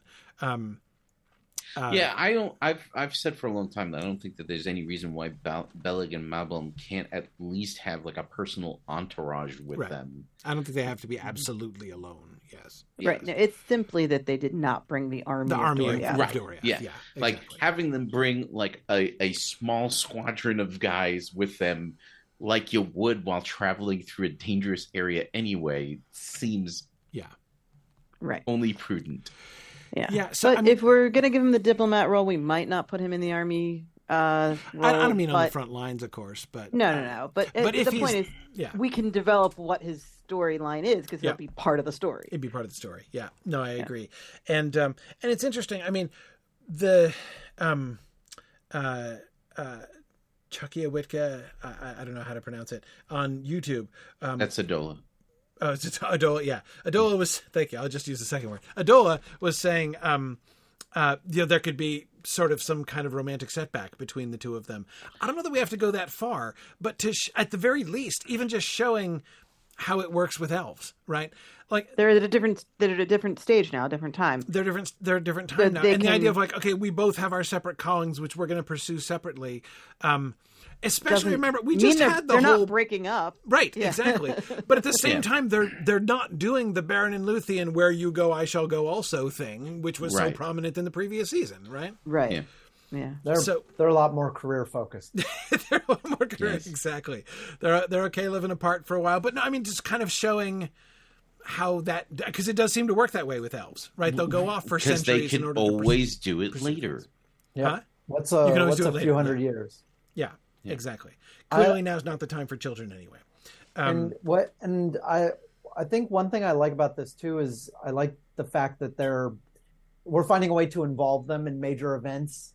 Um, uh, you know, uh, I, I feel like we're we're setting them up by doing this sort of thing, having them even split up and go and be involved in different things. Really, we're setting them up to be like the people that they are in the Lord of the Rings. Where it's Yeah. like, why why would you esteem both of them so much? And and and this this gives you the reason why because they're they weren't just like off in a corner doing something. They were like moving or they were going about Beleriand, being involved in all the. They're moving pieces on the Yeah. board of Yeah. the world. Yeah. Absolutely. And like this even begins to show a trajectory which makes Galadriel's compliment of Celeborn the Wise not sound absurd. Right? Yeah. Because if her reaction to if her reaction to, so again just taking this one mini event, right? Which again Yeah. in their whole trajectory is just one little episode, but um the Ulfang episode, right? The Ulfang fiasco for Galadriel, right? Yeah. her reaction to that is going to be bad right? She's gonna be like that's it. I'm like no more no more miss diplomat right? I'm going to i'm going to rule. But meanwhile Celeborn has been watching Thingol's increasingly problematic reign Mm-hmm. right? And so Celeborn the like master diplomat and like wise politician says like okay Doriath, uh, you know, he's there watching Doriath fall to pieces around Yes. him, and so so he comes back and he's like, okay, so honey, I've got some constructive ideas about like how we rule a realm properly and not let that happen again, right? Yeah. Um, so he can always be, as he was in season four, this like steadying force Yeah. that helps her. You know, so he will be the that's the moderating point I was factor. making before. Yeah, yeah, exactly. He he will be the moderating factor, and I we, we can see how we're I, that, so having him be the Doriath person. I think that I think that that perfectly sets this up. I like that a lot. Um, no, that's cool. Okay. Um. Uh. So I, I just kind of like the idea of Galadriel ha- having an audience in a chamber which occupies the space on which the prancing pony will one day stand. Sure, Mm. absolutely. Or I mean, seriously, Bag End. Y- yeah. Well, I, mean, we're in that whole area. I on hill. feel like Bag End is under is, is in the forest though. Mm, it's to the it's, West. It's to the, the, road it's goes to the through. west of Yeah, but It it it doesn't. well does the well does the road go right by Bag End? It, does it literally because I it might. It goes in. It goes through Hobbiton. Yeah, yeah, that for sure. I don't know if it goes like right in front of Bag End, like right in front of the hill, but I like think the driveway it- pulls right It in. does go along the water, so Yes. Yeah. the point is we could pick anything in that region and make it a spot and Yeah. then raise that set and put a new set on top of it for another scene and be like same place you guys we could have Galadriel plant the party tree. no That would be that would be really Come cool. on, Because think Yeah. about that, Come how it gets replaced. I know how sea it- yes. from So, yeah the only Mallorn come That's, on. that's pretty Yeah, yeah. awesome. Come That's a pretty. um so uh, the the general idea is that we want to get that culture established as its own thing and then bring all of them to Beleriand are we going to leave anybody behind in Bree Um. Oh yeah. Well, so this is one of the challenges of having it be a subset, having it be an expeditionary force, essentially from Bree, is that um, it's a huge group of people, and it seems like it's a it's the description and as we were talking about the qua- the quantities that need to be present in order for it to have the impact that we were t- talking about, um, it feels like a migration rather than an expeditionary military force. Yeah. Um, that's why. I mean, eventually it is. The question is whether it is a military force first and then the families come later. I mean, Yeah. Um. Well, dramatically speaking, the idea of Galadriel raises an army and brings an army, like that it arrives as an army, not just like a migratory group, Yeah. feels more dramatically effective Yes. in the immediate I I agree. build up to the battle. I really don't have a problem with the the the proto Breelanders like that occupy the occupying force Right. that resides in um in Dor-lomin kind of just taking over there and filling in the spaces left by the by the um the uh the men who died in the Nirnaeth Yep.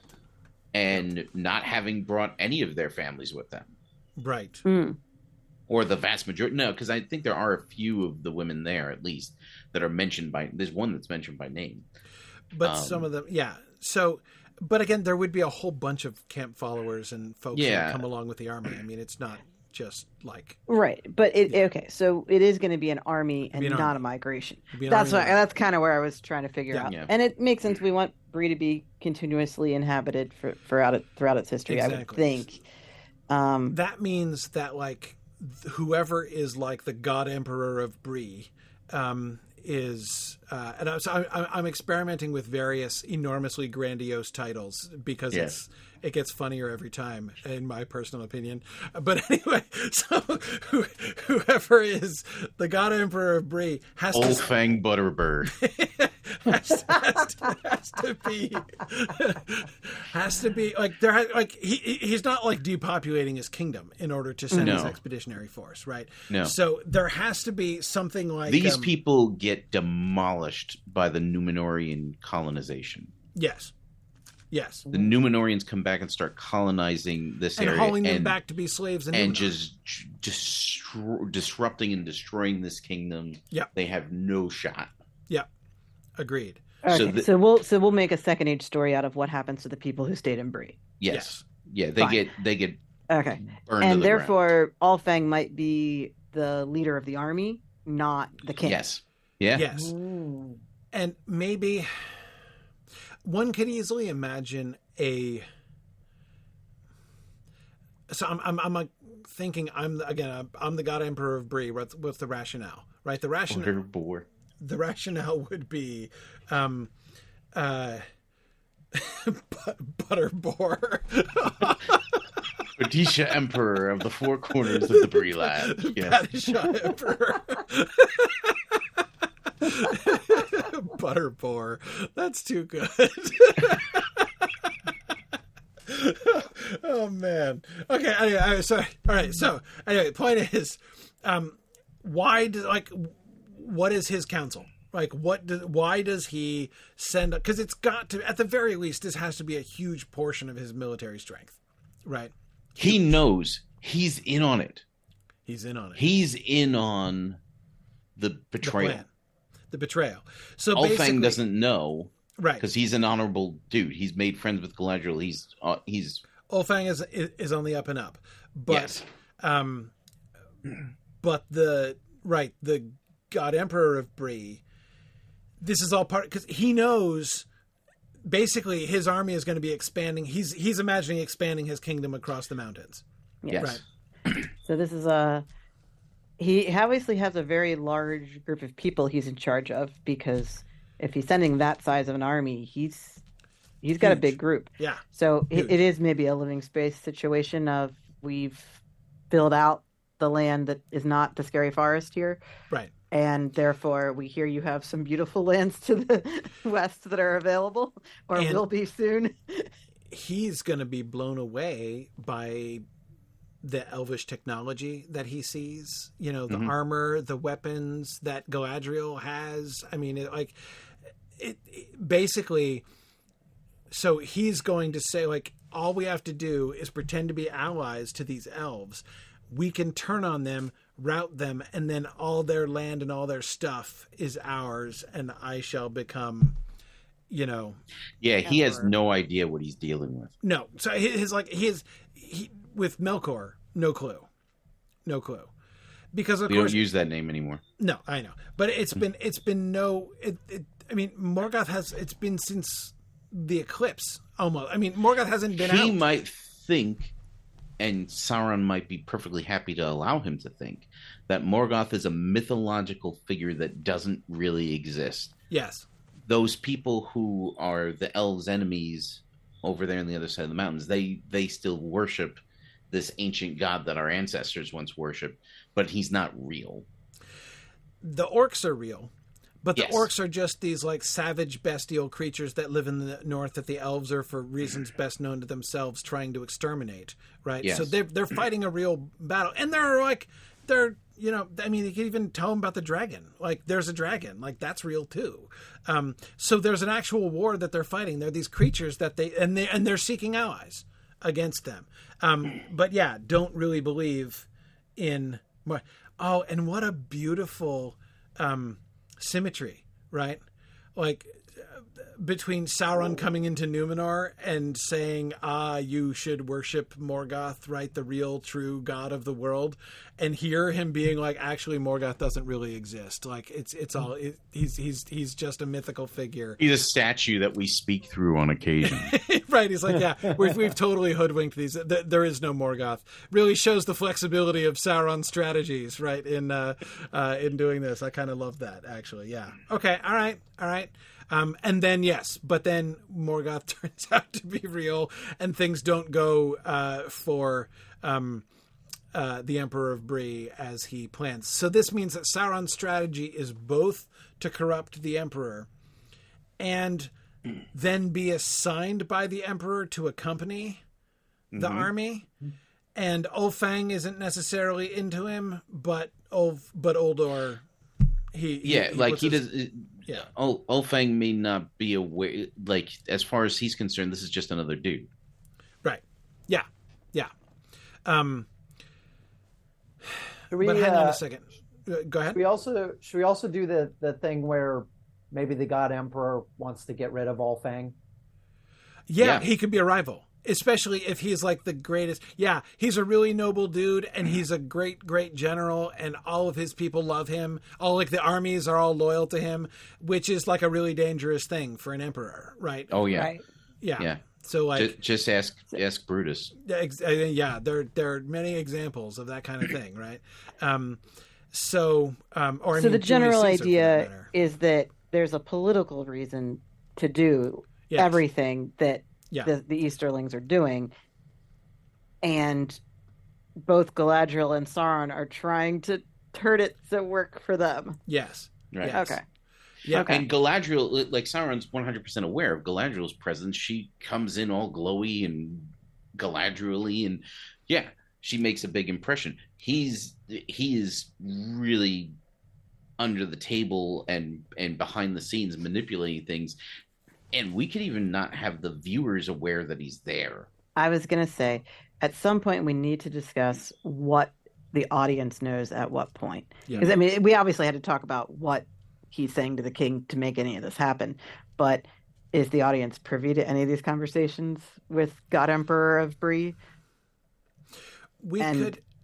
We Does the make it- audience know that it's Sauron? Yeah. Or do So- we cast a different actor so it's some random dude who was We- Sauron all along at the end? Yeah. That feels a little. Well, there's there's a few things. One, the Sauron all along dude should wear like his costume should cover his neck the entire time.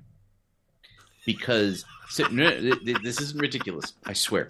Because I love Huan I love it. Huan is also a Maia spirit, so he's able to damage Sauron at the metaphysical level. Well, look if the if Sauron still has nine fingers on uh, on his you know on his hands, then yeah, he can sustain enduring wounds. Right. Yeah. Well, that was after Yeah, I Numenor. know. And But- he can still do the fair form thing. Yeah, So- but this is pretty recent. Like this is It is. right after. I, I, if we want to do the thing where he has a wound that hasn't healed yet, that's fine. I'm just putting out that there's a significant difference There. between the Huan fight and the, and the, the, the- oh, yeah, yeah, absolutely. losing a I- finger yeah, it's true. situation. It's true.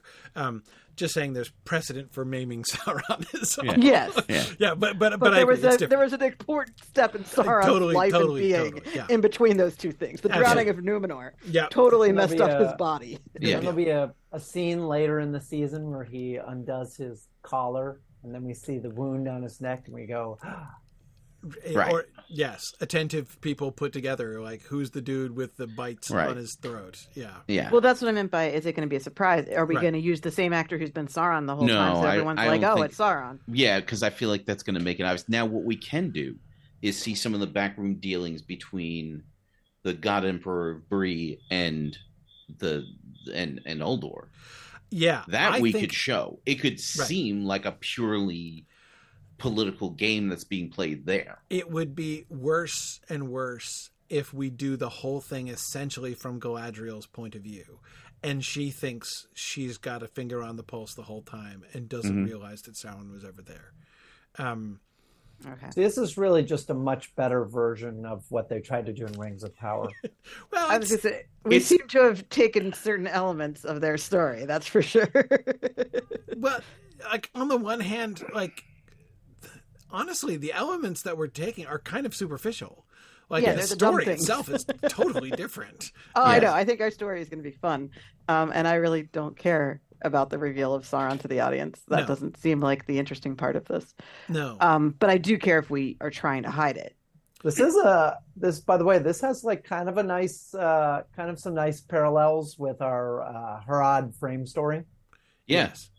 yes, Yeah. it Yeah, does. I mean, that's what we're really leaning into here. Yes, exactly. So let's get into Sauron's view. So we'll we'll come back to the viewers in a in a minute. Mhm.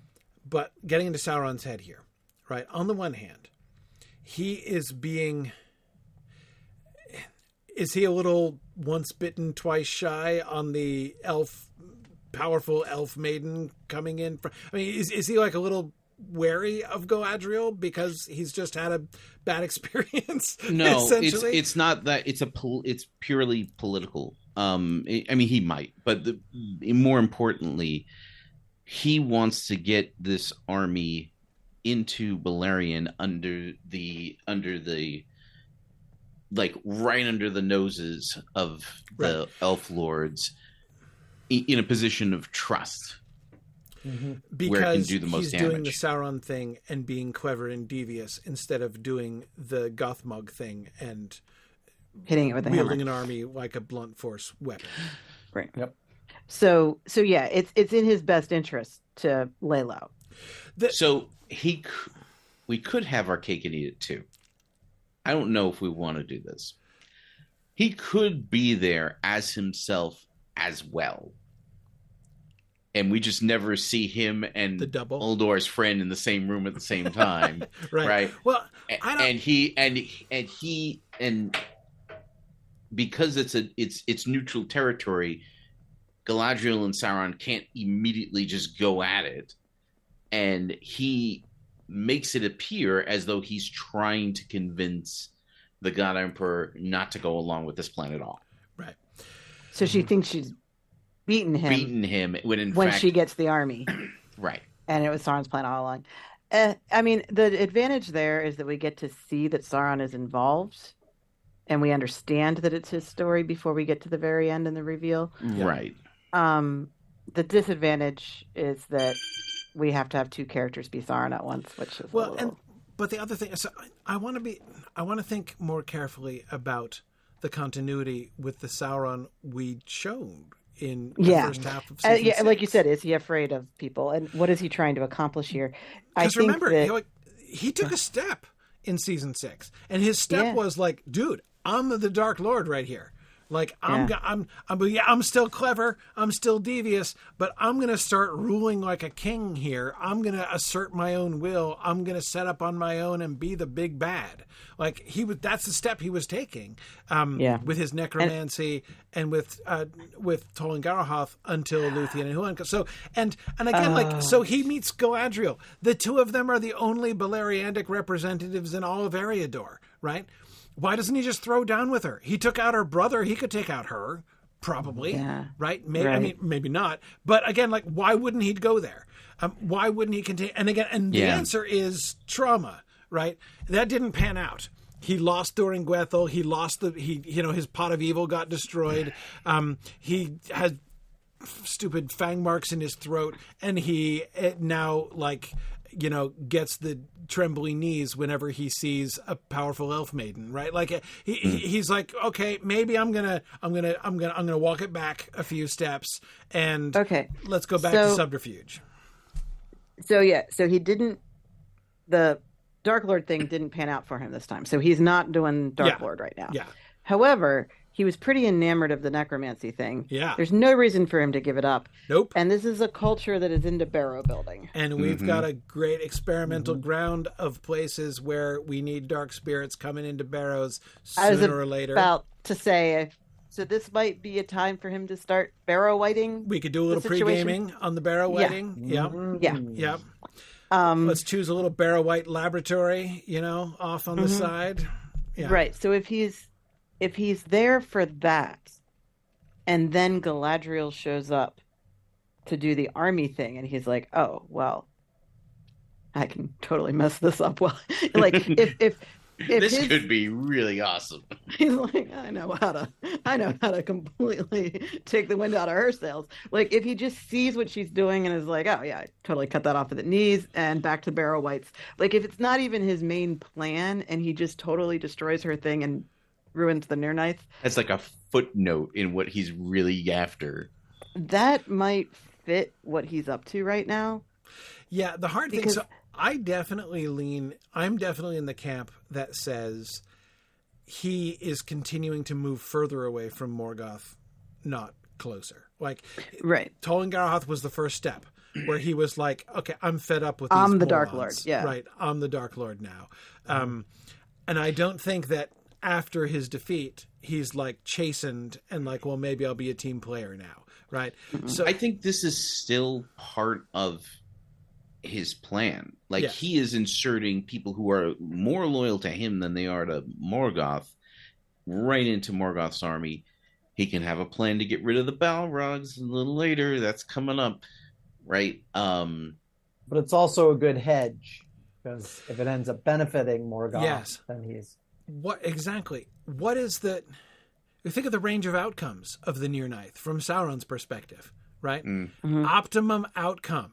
They all destroy each other, yes, right? Like that field littered with the dead on both sides. All the orcs die. All the elves die. Morgoth is weak.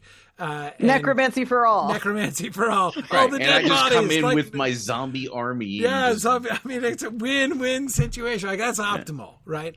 Um, the second best case is the elves get stomped and Morgoth wins.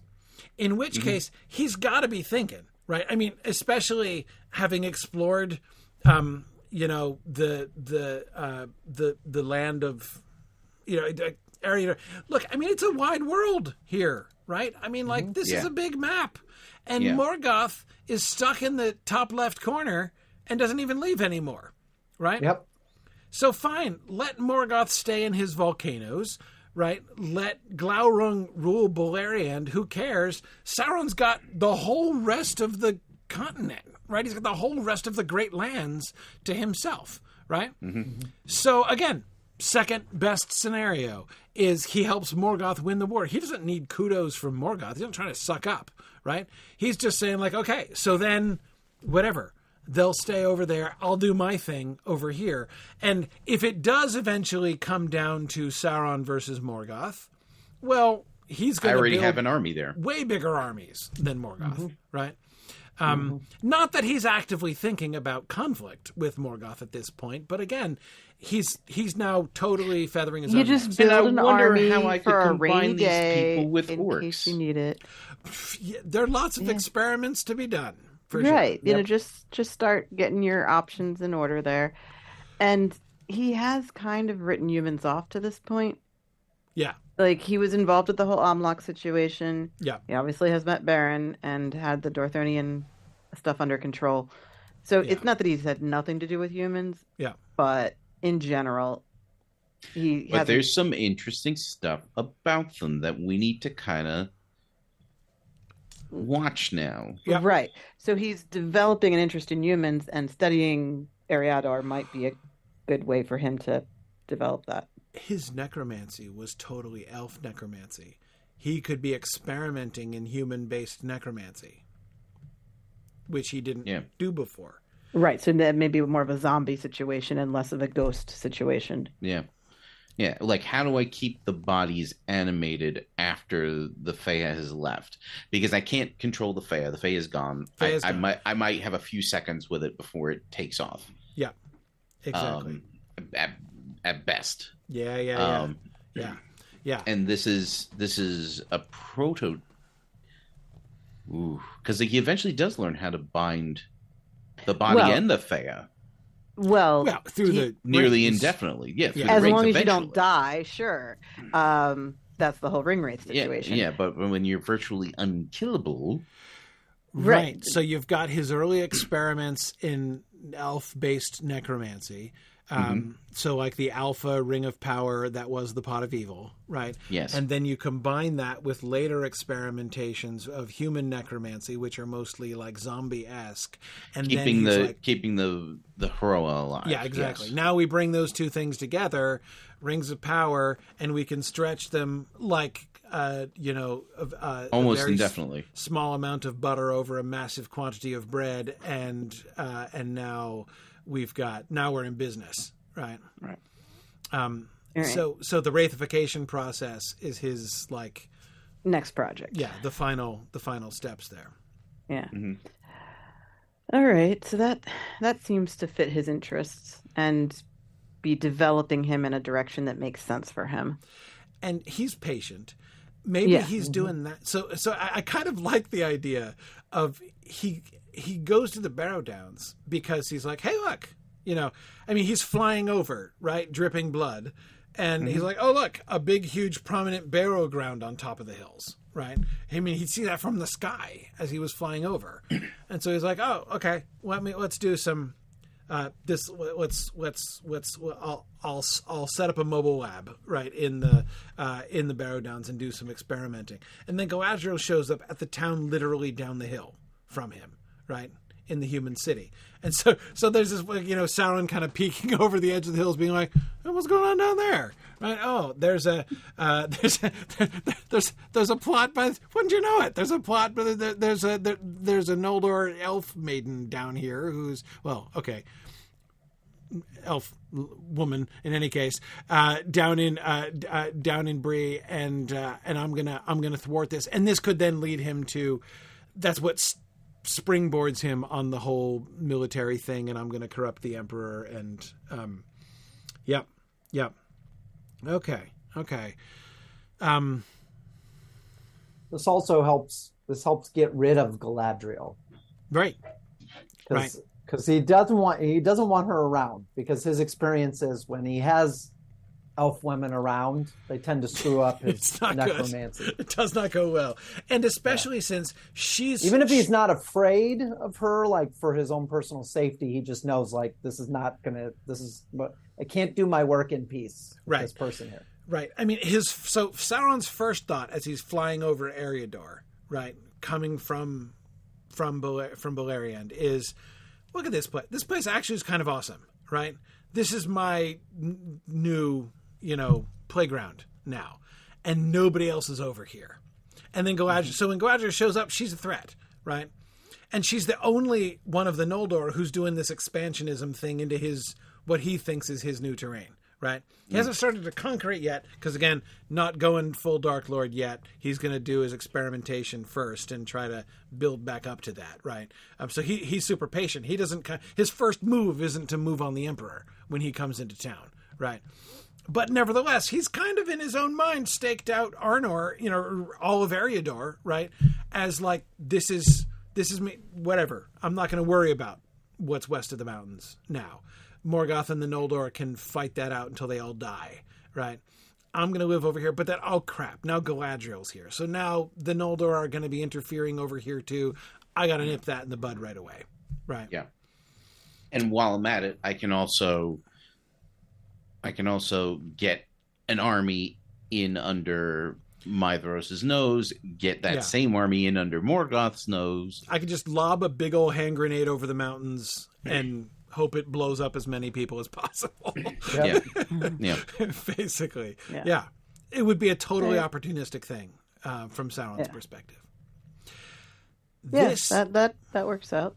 This presents us the opportunity to do Nick something like you were describing without being too crazy about it. That is Yeah. the, the two Sauron things. So we have Sauron. We see Sauron doing these things, but then when he goes into town and works with the Emperor, and he changes his form, and we don't know his form, and we don't.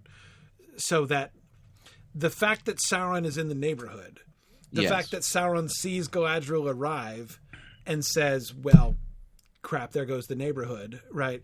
Is um like that that we pretty much show. But then he vanishes and we don't know what comes of Sauron until the reveal at the end, right? Um, and I don't even know that he has to be around. Like, I don't even think it has to be like a character that you have come to know and like is revealed to be Sauron at the end. I don't Oh, think that yeah. has to be true. Um, I just think we have to see that, like, it, the reveal could even be like in a conversation, like a that everyone's dying at the Nirnaeth, and we cut back to Bree, and we have Sauron having tea with the God Emperor of Bree, discussing you know the whole things and the outcomes and how this is working out exactly as Sauron planned all along, right? And as he had been working behind the scenes to orchestrate. You know what I mean? Like we don't even need the Sauron in disguise character to be a, a character. Exactly. Mm, See what I mean? yeah. Well, we're gonna need a motivation for Uldor because if we've shown why Ulfang agreed with Galadriel and was such an honorable, noble guy and took his giant army into the west, Right. after he dies and his son does an about face on that, why? And Right. I, I I realize that the tea with the Emperor scene at the end would be like, oh, it was Sauron all along, but what Yeah. does Uldor get out of that? So, so we need to show Uldor's we need to set that up yeah. earlier. Yeah. Yeah. Okay, so all that needs to be set up is at the beginning, the God Emperor feels like he can't. He can't stop Ulfang from doing this, hmm right? But he needs so it's it's one of the things like okay, ostensibly he's like, oh, fine, take your army, go out there, and probably, maybe, if I'm lucky, you get killed. If I'm unlucky, you survive, and I figure out some other way to deal with you, but you're not right here now. Um, That's part of the deal with the Emperor. right. Right. Right, Sauron that's- says, "Look, don't worry about. I'm going to take care of your Ulfang problem one way or the other." Right? Because the Emperor's going to be like, "Okay, look, this could backfire horribly. If Ulfang takes the army and establishes this new kingdom, he I could then be raising up an even stronger rival. You know, over Right. like if he wins, then that'd be horrible." And Sauron's like, "It's okay, I got you. I'll just I'll just off him if it comes to that. Like I can just kill Right. him anytime I want to." Right?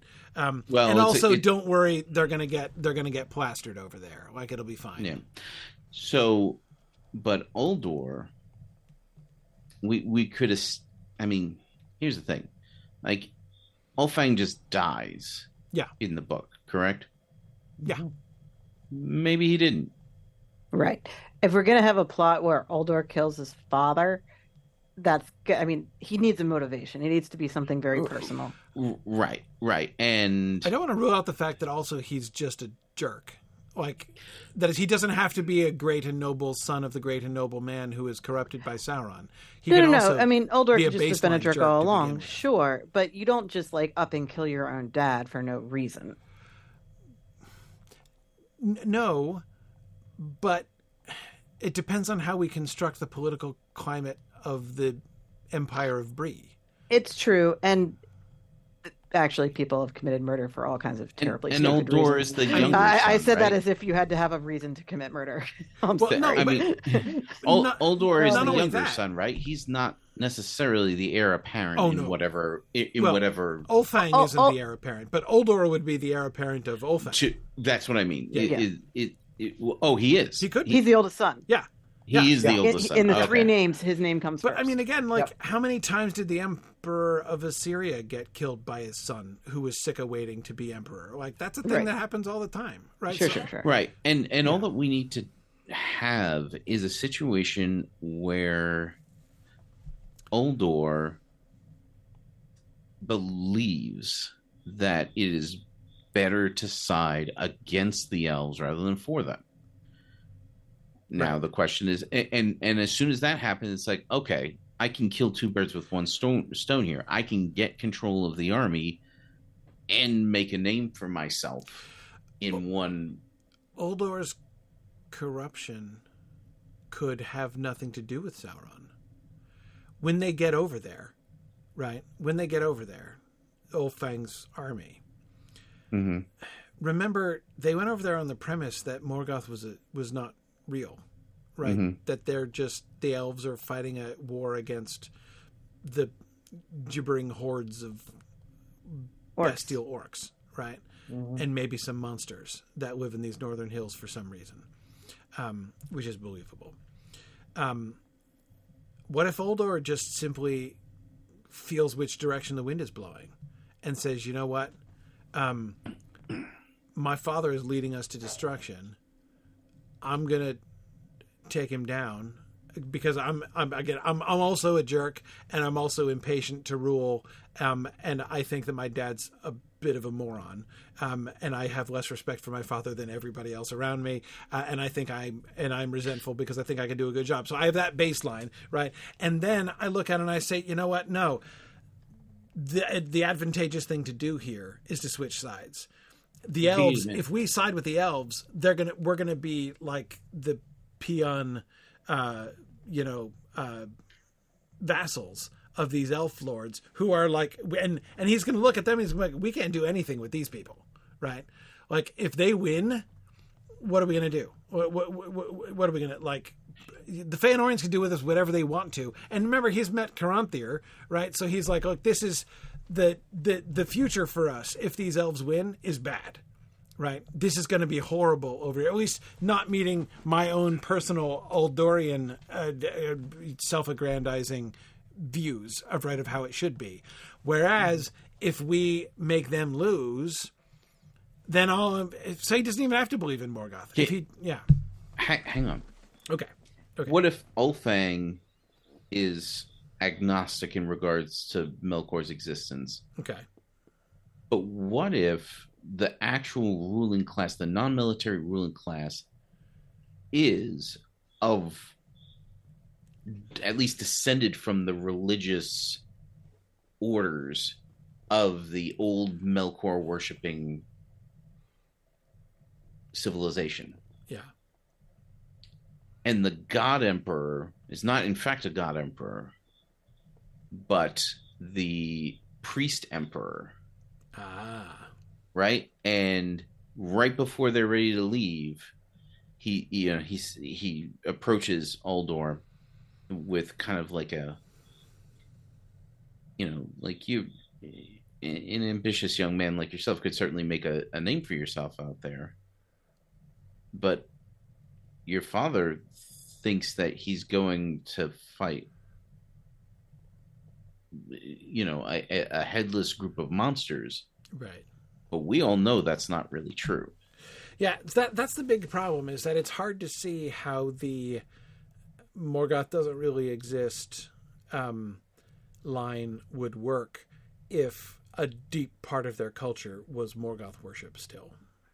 That's But I don't I don't But think it needs not- to be any more than any of the other groups that have crossed the mountains to this point. Because again, we're far from Hildorien now. Yes. So these Yeah. groups who have moved here are were just as motivated to get away from that as all the other groups we've met. And Right. The Morgoth We worshippers are still living in the east. Okay, right, east. and we enough. haven't shown any of the Edain having that attitude towards Morgoth. Right. The only one who had a and does he even exist attitude was fake Amlach, Fake right? Amlach. Yeah, that Right. was And that was Sauron's Sauron. line. Yeah, yeah. so, like, real Amlach was like, I've now got a bone to pick with this guy in the north who totally does exist. Yeah. Right. Okay, well, let, then let me cut the come at this another way. What if this guy, the the the God Emperor, reveals like evidence that they've been keeping under wraps this whole time, like like um, you know, documents or artwork or so, something. they'd be like, no, this was a real thing. Like we don't do this anymore because nobody's heard of him until just now when this lady came across the the mountains. But this was a real thing. I so I'm trying to get at some kind of motivation for for the turn itself, again, not like, just the kid. Because then why doesn't he the kid just kill him and take the uh, take the army and fight against Morgoth?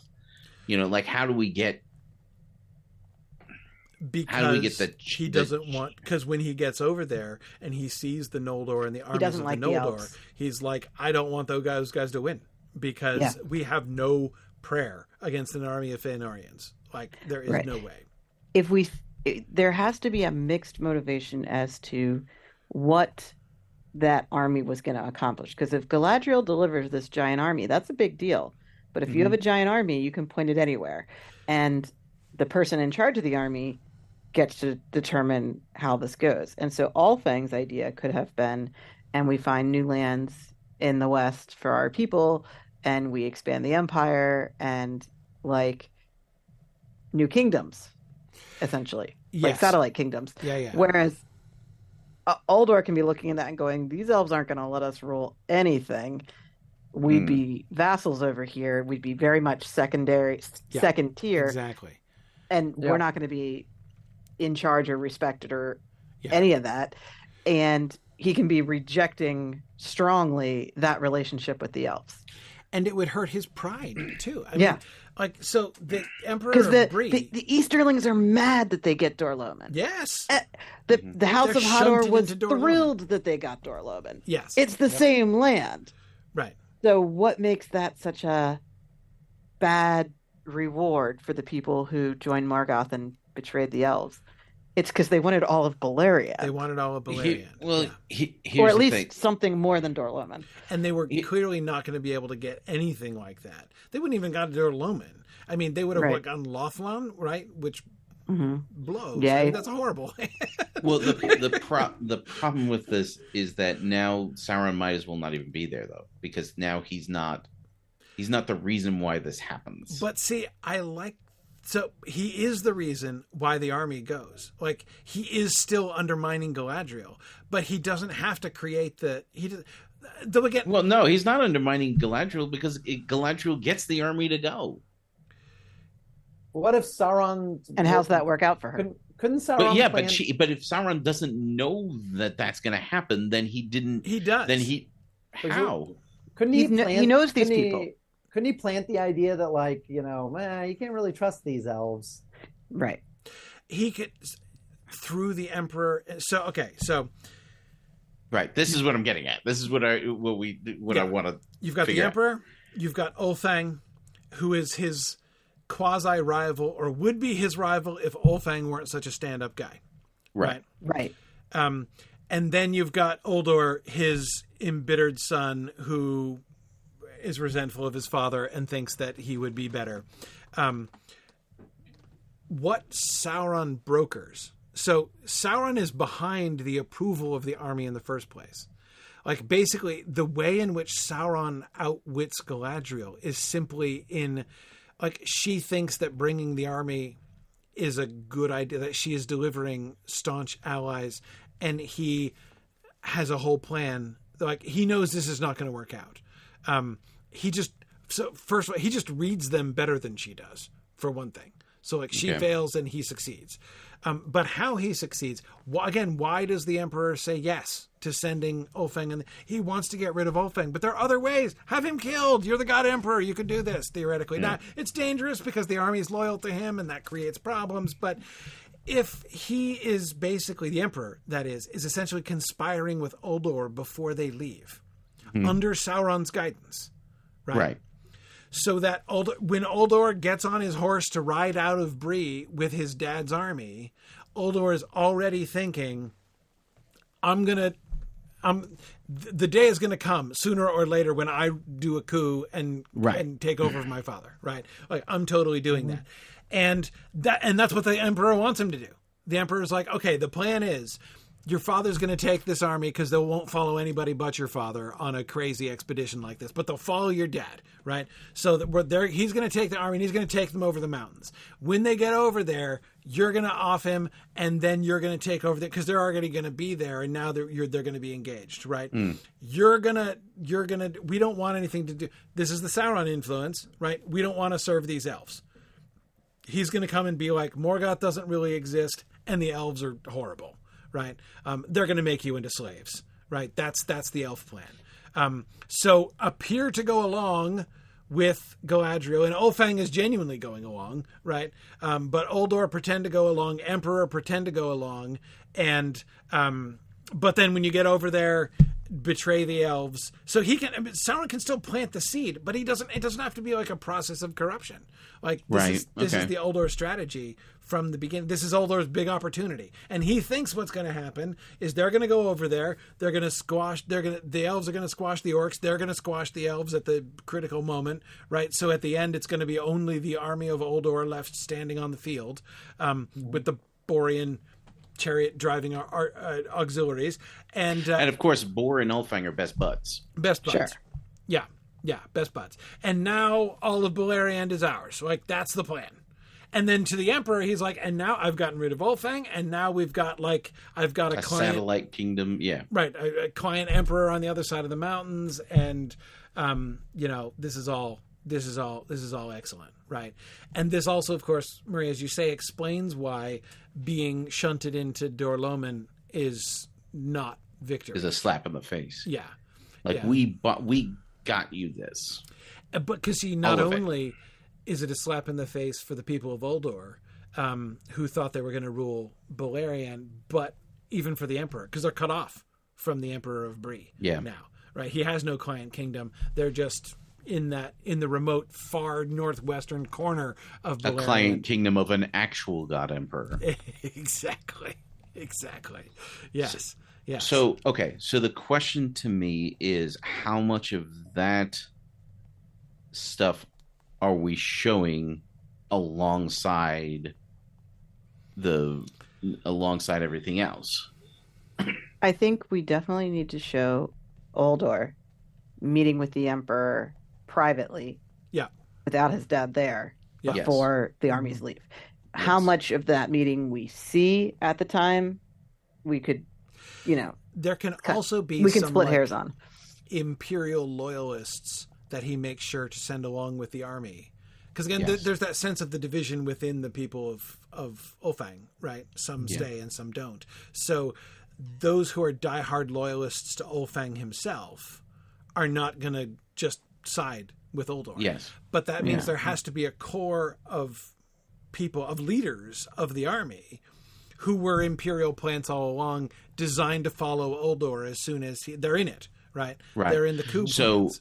So and these guys are probably like top members of uh of the god emperor's like personal guard his like praetorian guard yeah, yeah, like those are the guys Yep. you want because c- clearly like they're already handpicked Yep. for never ever ever going to murder me in my bathroom Yeah. and they and and this is part of how the emperor bribes Uldor, and part of how he secures that. Right, is that they're they they know their job. And their job is to A, help Uldor overthrow Ulfang at the appropriate moment, and then B, help to bring the rest of the army yeah behind they Uldor. they straight up take so when Uldor announces the death of his father to the army and there's and there's an uproar, these guys straight up come out of the woodwork and like murder the Loyalists. the Ulfang's core commanders yep. and take their spots. Yep. And he, here's the thing, like Ulfang, he's an honorable stand-up guy, but he's he, he might be a ruthless guy. potentially. Like he's you know, he's not this guy is not like the elf friends right. Mhm. right? Um, and so He's still from that culture, right? I mean, Yes. Yeah. Yeah. yes, um, but he's not. He, he's not like Hador, and Right. he's he's certainly not like Beor. Right. Um, and he Hador probably is the great counterexample there. Yeah. right, yeah. Um, Because remember, we've got Hurin as our main character this season. So Hurin is and the, Hurin is kind of the Hador. parallel. Yeah. Yeah, yeah. Um, yeah. So Ulfang will be kind of like Hurin, but not quite like Hurin. And so actually, yeah, it'll be really interesting to play um, So Hurin, Bor, Huor. Yeah. yeah. So Ul- Oh. Ulfang and Hurin as different versions of what Hador was, Yeah. and then um, Bor and his group will be more like Haleth, Yep. mhm. Yeah. and then um, that leaves the House of Beor would be the Druidon. Right. Mhm. Right. Yeah. Mhm. But the um and Ulfang oh you know like if if Ulfang like he meets Hurin and he's like oh man this guy I like this guy I kind of wish Yes. this guy was my son um right. That'll go over. That'll go over a treat with Uldor. right Yeah, right yeah. exactly um but so okay so right before they leave so the only hint that this is about to go badly is that right before they leave God Emperor calls Uldor into his office and says, "Hey, I want you to meet my Praetorian Guard. Who are coming with you? I am going to give you command of them Yes. for Do your thing. for the trip. They are they are super loyal. They have Yeah. never they have never once turned against me. Yep. Yeah. You know, Because see, this Um, is this is the, the yes the the reason I have been inclining against the idea of Uldor getting corrupted by Sauron is that the whole like him and a thousand other people would have to be corrupted by Sauron. right? Yes, the that's way. fair enough.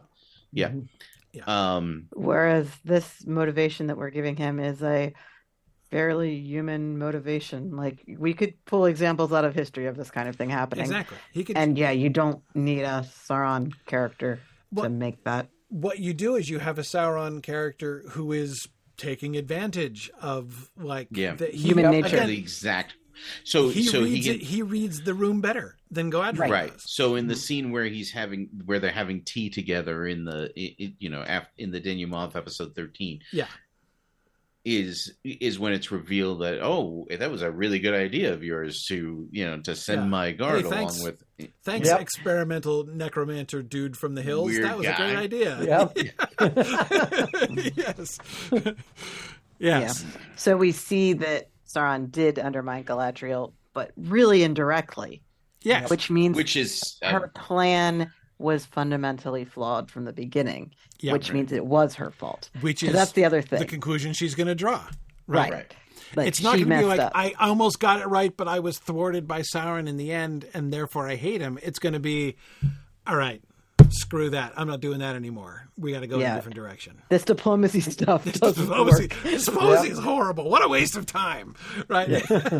yes, If you want an army done right, you got to build it yourself. exactly, Which exactly, Sauron is like, yes, necromancy. exactly. Yes, i mean i would i would be kind of interested to see because we haven't really we haven't seen like com- even a close to combat galadriel since the kinslaying it would be kind of interesting to see her reacting to what's happening you know and like it would be it would be really cool to see her take out a bunch of dudes i'm Well, here to tell you especially she's if one to of march them's named Uldor. isn't she? She's surely going to march with Ulfang to broker their entrance into Yeah. Beleriand and, and Yep. um, have tense moments with Caranthir and uh, and and so, but right, but I mean she's so she she's going to be with the army. I mean, I, that Galadriel is going to be at the Nirnaeth. I think has to happen, doesn't it? I mean, that has to happen. She can't do this and be like, "All right, well, I'll give you your army. Peace out, y'all." I'm gonna exactly. go Yeah. I'm going to go do things now. Yeah, I mean, she's going to so I think she's going to be Is interested. she in there when it the all? army. Is she there when it all falls apart? Yeah, but we've got to be we've 'cause that means we have to factor that into the Uldor's strategizing because Yeah. if he's got you know the uh, elf lady issue Can't, can't be can't be standing right next to him when he does it. right exactly what she, she more If importantly she can't be standing right next to Ulfang when Uldor tries to take him out right, Right, yeah. Um, I think that that being a human internal politics situation is fine.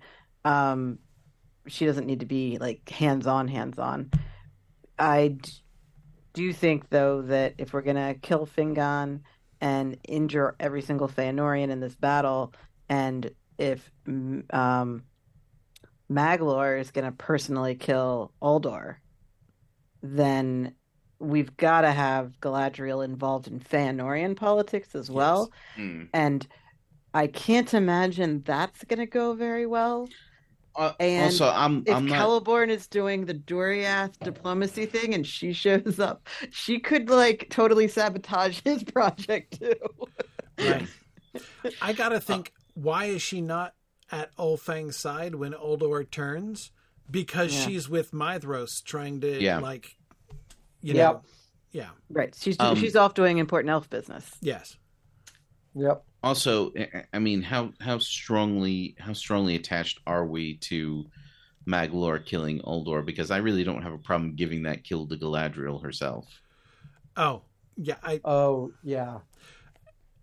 I mean Maglor kills Maglor kills plenty of people. I'm not really, you know. I mean, this is the exact one person where that's named that he kills. How many named people does Maedhros kill? exactly.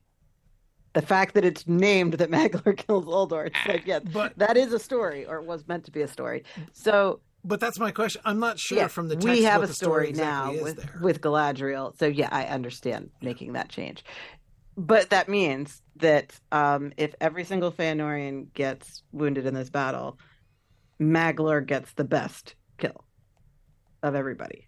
If it's not Uldor, whatever he gets is going to be good. actually we can we can i think we can i think we can have our cake and eat it too here with this especially if she is embroiled in Feanorian politics and that's what keeps her away and leaves Ulfang vulnerable to Uldor turning then she's like all right i'm going i'm going after him and Maglor's like i'm coming with you right like if basically he is her support because he's one of the one of the good Feanorians anyway, right? So if she's been having trouble with Feanorian politics, it's not with Maglor, right? She, No. He's going to be a good one on her side. So that the two of them ride in together and, you know, he ends up being the one doing the killing blow to Uldor seems. I- Again, I think we can preserve that while still having it happen in the context of a furious Galadriel riding in Also, and approaching Uldor him on the battlefield. two younger brothers who we should also probably kill off in all this. Well, they're Yeah. killed. They're killed by um, Ulfang's best bud Bor's. Kids. Oh, that's right. yeah. Yes. Yep. Yeah. They are. Yeah, yeah, yeah, yeah. But I mean, the point, yeah. The point is, we're going to have some personal reasons for people to attack each other Yeah. at this part of the story. We can work it out. And yes, I understand that if we add Galadriel, we can add a significant kill for her. Yeah. Um, but my issue with Maglor is that everyone's always like, oh, Maglor's a musician. Maglor's No, the no, gentle no, no, no, Feanorian. no, no. We- It's we- like, no, Yeah. Maglor kills people, and we Yeah. need to at least like maintain Yeah. that he doesn't like sit in a tower and be Did you sad over read episode twelve? He gets to kill plenty of people Right, but I I want to preserve that in the narrative. of, of season It's five. I fine. should. It's all good. No, again, I, I think we can. I think we can do that. And um, Adola on YouTube was just raising a, a a quick question about. She was a little bit worried about Galadriel's future trajectory. That like we seem to be setting her out into another tailspin again, and she's pointing out that of course, like we need to put her in a constructive place to have children not too long after the first age so there's a time limit on how long she could be in an emotional tailspin again after this but i'm not worried about that because I- Yeah. first of all there's One plenty, thing Celeborn is- will be with her. It'll be fine. there's plenty also, of time. it's five seasons away. Yeah. So I realized that it is a short amount of time from the year 472 when the Nirnaeth is to 526 when we end the first age. Yeah, it's not that long, but it's five seasons. Yeah. So plenty of time to have Galadriel be upset about the Nirnaeth and then get over it as far as screen time goes. Exactly. Th- there'll be a lot of time for process. And and honestly, even like her deciding to do the kingdom building thing, that can still be a trajectory that extends into the second age, but I don't think mm-hmm. that that need be in conflict with her. Yeah. I mean, it's not like she's like dedicating herself, like and swearing an oath that she will, you know, like wear her armor until she, you know, like we're not talking about her going off the deep end like that. Mm. We're just No, no, no. about this informing her future moral choices in possibly unconstructive ways. But it doesn't mean she can't have, especially at the beginning of the, in the first few centuries of the Second Age, a long enough period of peace that she and Yeah. Celeborn are like, okay, I Family think- time. I think it's time. Yeah. Yeah. Hey, And so, if uh, Celebrian is the only is their only child, then like it's not like they can't like get a little bit more aggressive later. You know, at, Things could- after things could Calibri- bad again an adult. on. Yeah, Yeah. Yep. Yeah. Absolutely. Absolutely. hey, Um, so uh, who gives uh, who gives Ulfang? If Ulfang is the honorable guy now, who gets Yeah. murdered by his son, who gives him the name the Black? And He has black and, hair. And is it Sauron?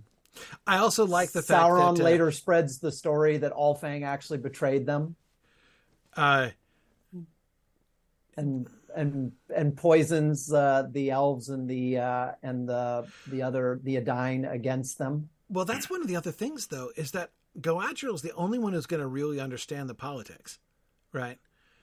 To the rest of the elves, go- they're just going to be like, "Well, this big army really backfired on us." Like, and and especially if there is a tendency, like a Thingolian tendency, um, of like bias against humans in many Yeah. of the elves, right? It's not going to be a big leap for them to be like, "Okay, so let's chalk up this." New human allies thing as a bad as a bad job from the beginning. And everybody and everybody who was directly involved, everyone who would actually know better is now dead. Yeah. Oh, exactly. well, I mean, because again, like, so yeah, Ulfang is great, and he might have worked out marvelously, but Galadriel's like, she's the only one who knows that because she's the only one who Yeah. knows him. And even and the way we're setting it up, she doesn't even really know what happened. So if someone comes and says that guy betrayed us, she's going to be like, "Wait, really? Did he? Yeah. Let me talk to him." Well, he's dead. Yeah. What Uh, about his son? sons? suspicious All a dead. little bit. right. Yeah, yeah. Exactly. Yeah. It's, yeah. She's not going to be in a position to to contravene it. She might as well. She'd probably be like, "Oh, "I guess he." But wow, boy, that really blew up my face. really, yes. This did not pan out after But all. that Yeah. that's to me that I like that. That seems like a very much a Sauron outcome where where even the one good guy who was involved, uh, he gets murdered and his name gets sullied in the down the road. yeah. Sure. And Bor the whole time is like, "That- no, that none of that happened. I promise you, I knew this guy his entire life. That never happened ever. Yeah. Yep. Yeah, and we show the people of and some of the, you know, the some of the people of Bor can uh, you know, escape and stuff. Um, yeah. Uh, um, so uh, uh, D. Rod Curry is saying, why is he called Ugly Beard, which is the literal translation of Ulfang? Um, It's Um, a trans. It's a transliteration of his actual name in his native tongue. could be, but also honestly, this strikes me as a perfectly reasonable name to have. Like you If you at- live in the Dwarf Road, I, I assure you, your beard is not the most impressive one. exactly i mean like but it's it's like you look at history like there are a lot of kings with funny names like called like you know the fat or the bald or whatever like the unready. the unread right exactly yeah the there the, there's lots of i mean uh, traditions of giving kings and military leaders junk i mean caesar caesar means bald like the bald one like it's like it's it's not it's anyway it's it's like his his family name was julius um uh, like he was from the Julian family, but Caesar means bald. I mean, like it's so it, it, it's like the tradition of having, or, or like you know, the the Roman you know generals who are affectionately called like you know the butcher. And anyway, like that, it's it's normal. Like this is this is a thing. This is a thing that happens. So maybe Ulfang actually has an ugly beard. Maybe he has like this weird scraggly, Scraggly. beard. Um, and uh, all of his soldiers, you know, have uh, you know called him Ulfang, ugly beard. Um, you know, ever since you know he was a, a, a you know a lower officer or whatever. you know, I mean, there's probably a hilarious story behind this, maybe involving dwarves. Um, you know that uh, and and lots of beer. Um, you know, from 30 years ago. Anyway, I just it doesn't seem to me like a problem. Um, um, and uh, uh, certainly easy enough to draw an amusing backstory. Not that we need to feature that necessarily, but Well, we'll want to pers- uh, make Ulfang somewhat personable, especially if we Oh, yeah. are showing him as a loyal guy, but also very ruthless. Yeah. That ruthlessness is gonna be what does him in, but we'll want to have some uh, mitigating stories of how he was, you know, a good dad or helped the Right. kitten or, you know, did something. yeah. I um I don't think Ulfang's a good dad. Okay. I think he's I was curious. I was curious if we were gonna. There was No. a reason why his son's like this guy I think his go son's right now. I think uh I think His son a- has legitimate grievances. He's an Okay. excellent general, but maybe should have spent more time with his kids. Is what Okay. I'm thinking. Okay. Turns out. Yeah. in yeah. retrospect, he, Yes. might, he might have invested some more family time. Uh, Gotcha. Yeah, yeah. Um, Okay, then he definitely needs some story about why all his soldier guys love him so much. yeah, yeah. His soldiers. Oh, love they him. should all call him. They should all call him father. Like all of his soldiers call him it, like, some word that um, means dad. like Attila, for instance, which means Yeah. daddy. Yes, yes. Uh huh. Mm-hmm. Yeah, yeah. Right. Yes. No. Exactly that sort super of thing. salt in the wound. yes yeah exactly um yep. Yeah no that's that i i think that that that seems exactly to be the kind of dynamic and again it doesn't mean it doesn't make him a bad guy. He's just you know invested in his career. You know didn't spend enough time with his kids. Um yep yep. Um excellent. No i think this is uh i this is a this is a fun story.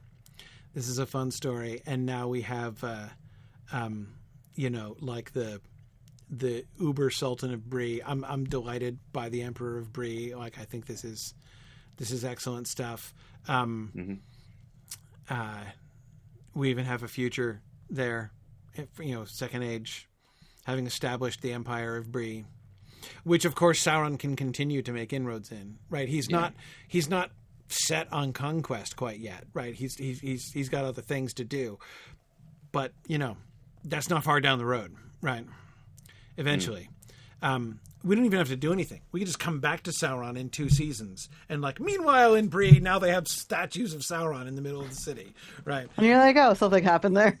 right, exactly. Like, it, nothing could be more, more, you know, we go straight from the, from the, you know, the Tea Party at the end of the season to, you know, uh, 50 foot statues of Sauron in the middle of town, um, you know, uh, in, in, in, in, in two seasons. Nothing well, could, that escalated quickly. nothing could be more logical. I'm not saying we have to, but like we didn't even have Yeah. to explain it. Like you know, right.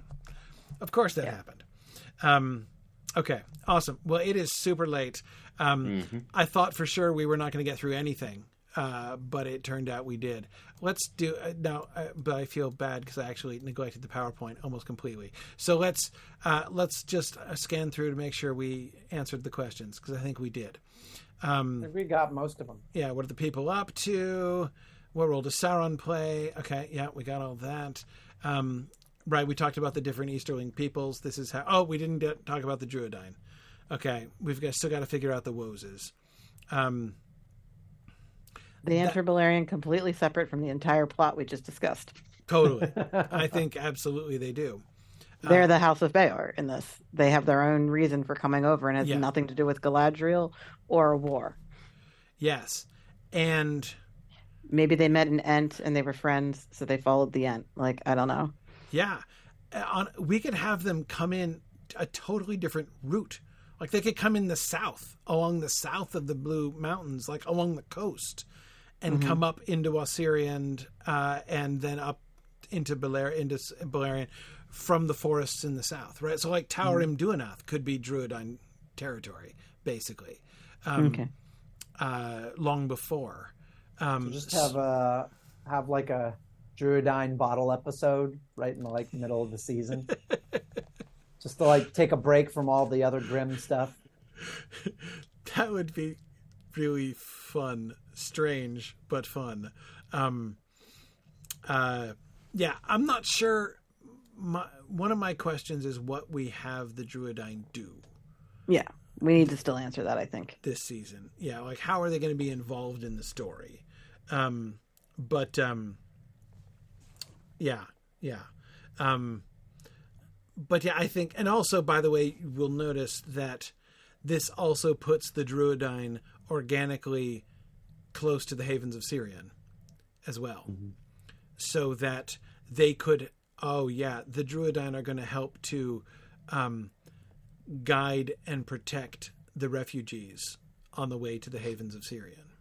Okay. So we'll meet the Druedain. We'll have a big Druedain subplot with the with Idril and Tuor and Earendil and the refugees of Gondolin coming down. They will be like suckered in the wilderness by the Druedain, and the folks of Nargothrond could too potentially, um, Okay. though they're coming from the other side. But anyway, yeah. So long term, So I that can see so they some. so we would be meeting them possibly at the end of season eight, but not before. Well, at latest by then, I think. Oh, okay. But I'm not sure that we need them Yeah. this season necessarily because I don't think they're going to be involved in the Nirnaeth, are they? I wouldn't think so. I wouldn't think so mm-hmm. either. So I don't know that we need them, Okay. but I think we can put them in South Beleriand.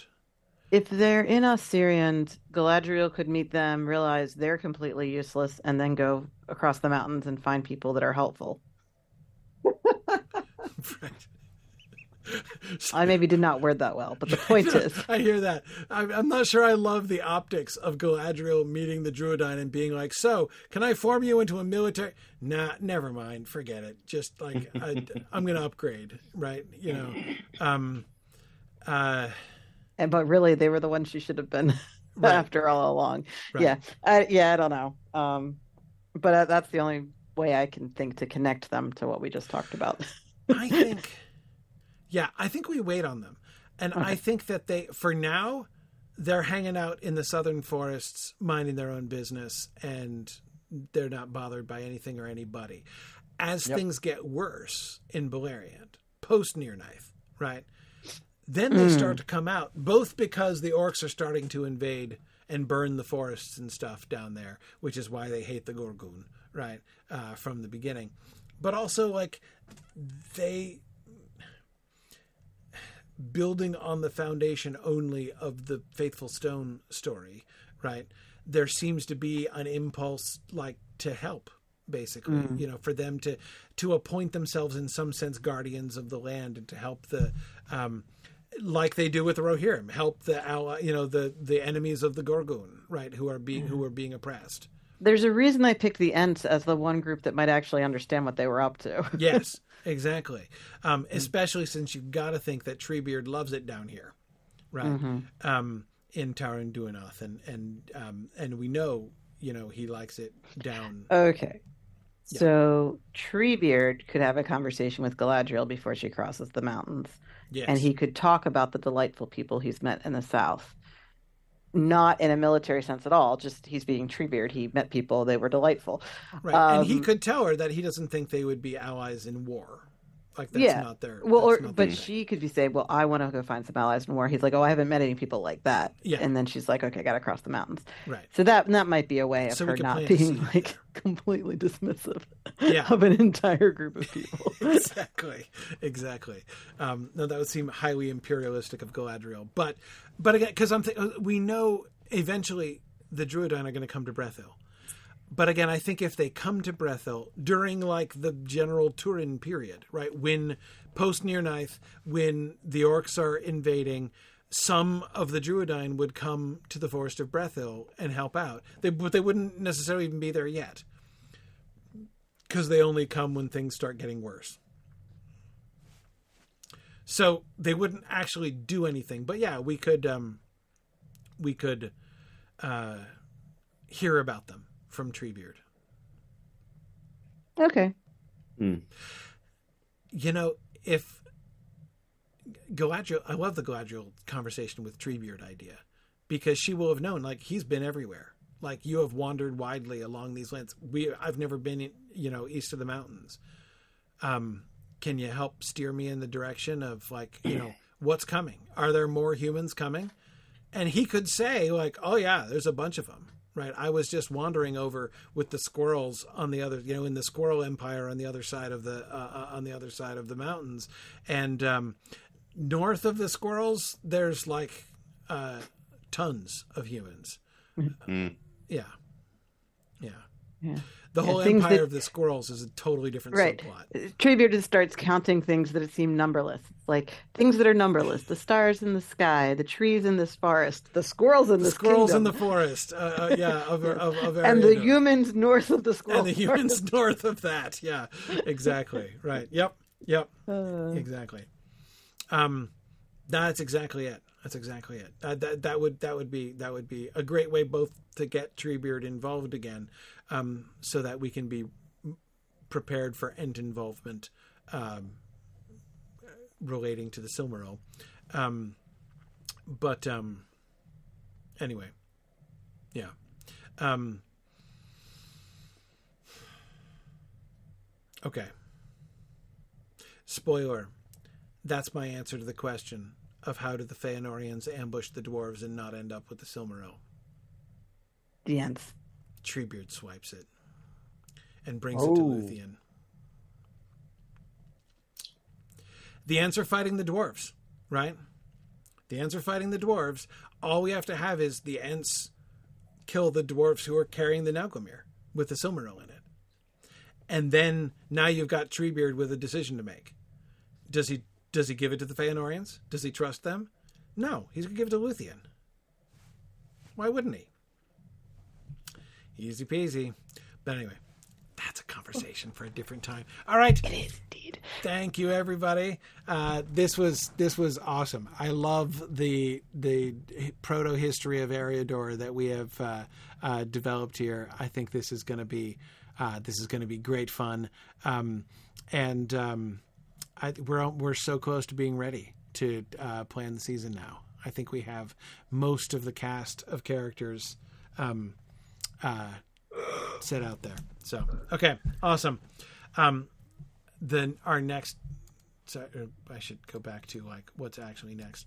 Uh, next is um, Thursday, November second. Uh, two weeks from tonight, again, maintaining our schedule for the whole season so far, um, and we're planning to th- do the frame story, just concept of the frame, frame story, what we want to happen there. Um, that will be the main focus next time, and then after that, we'll start we'll start planning. We'll start uh, fleshing out the episode outline uh, um, after that. So, very good. Thanks, everybody. Thanks for joining us. And I will see you guys again soon. And say, as always, thanks for listening and Godspeed.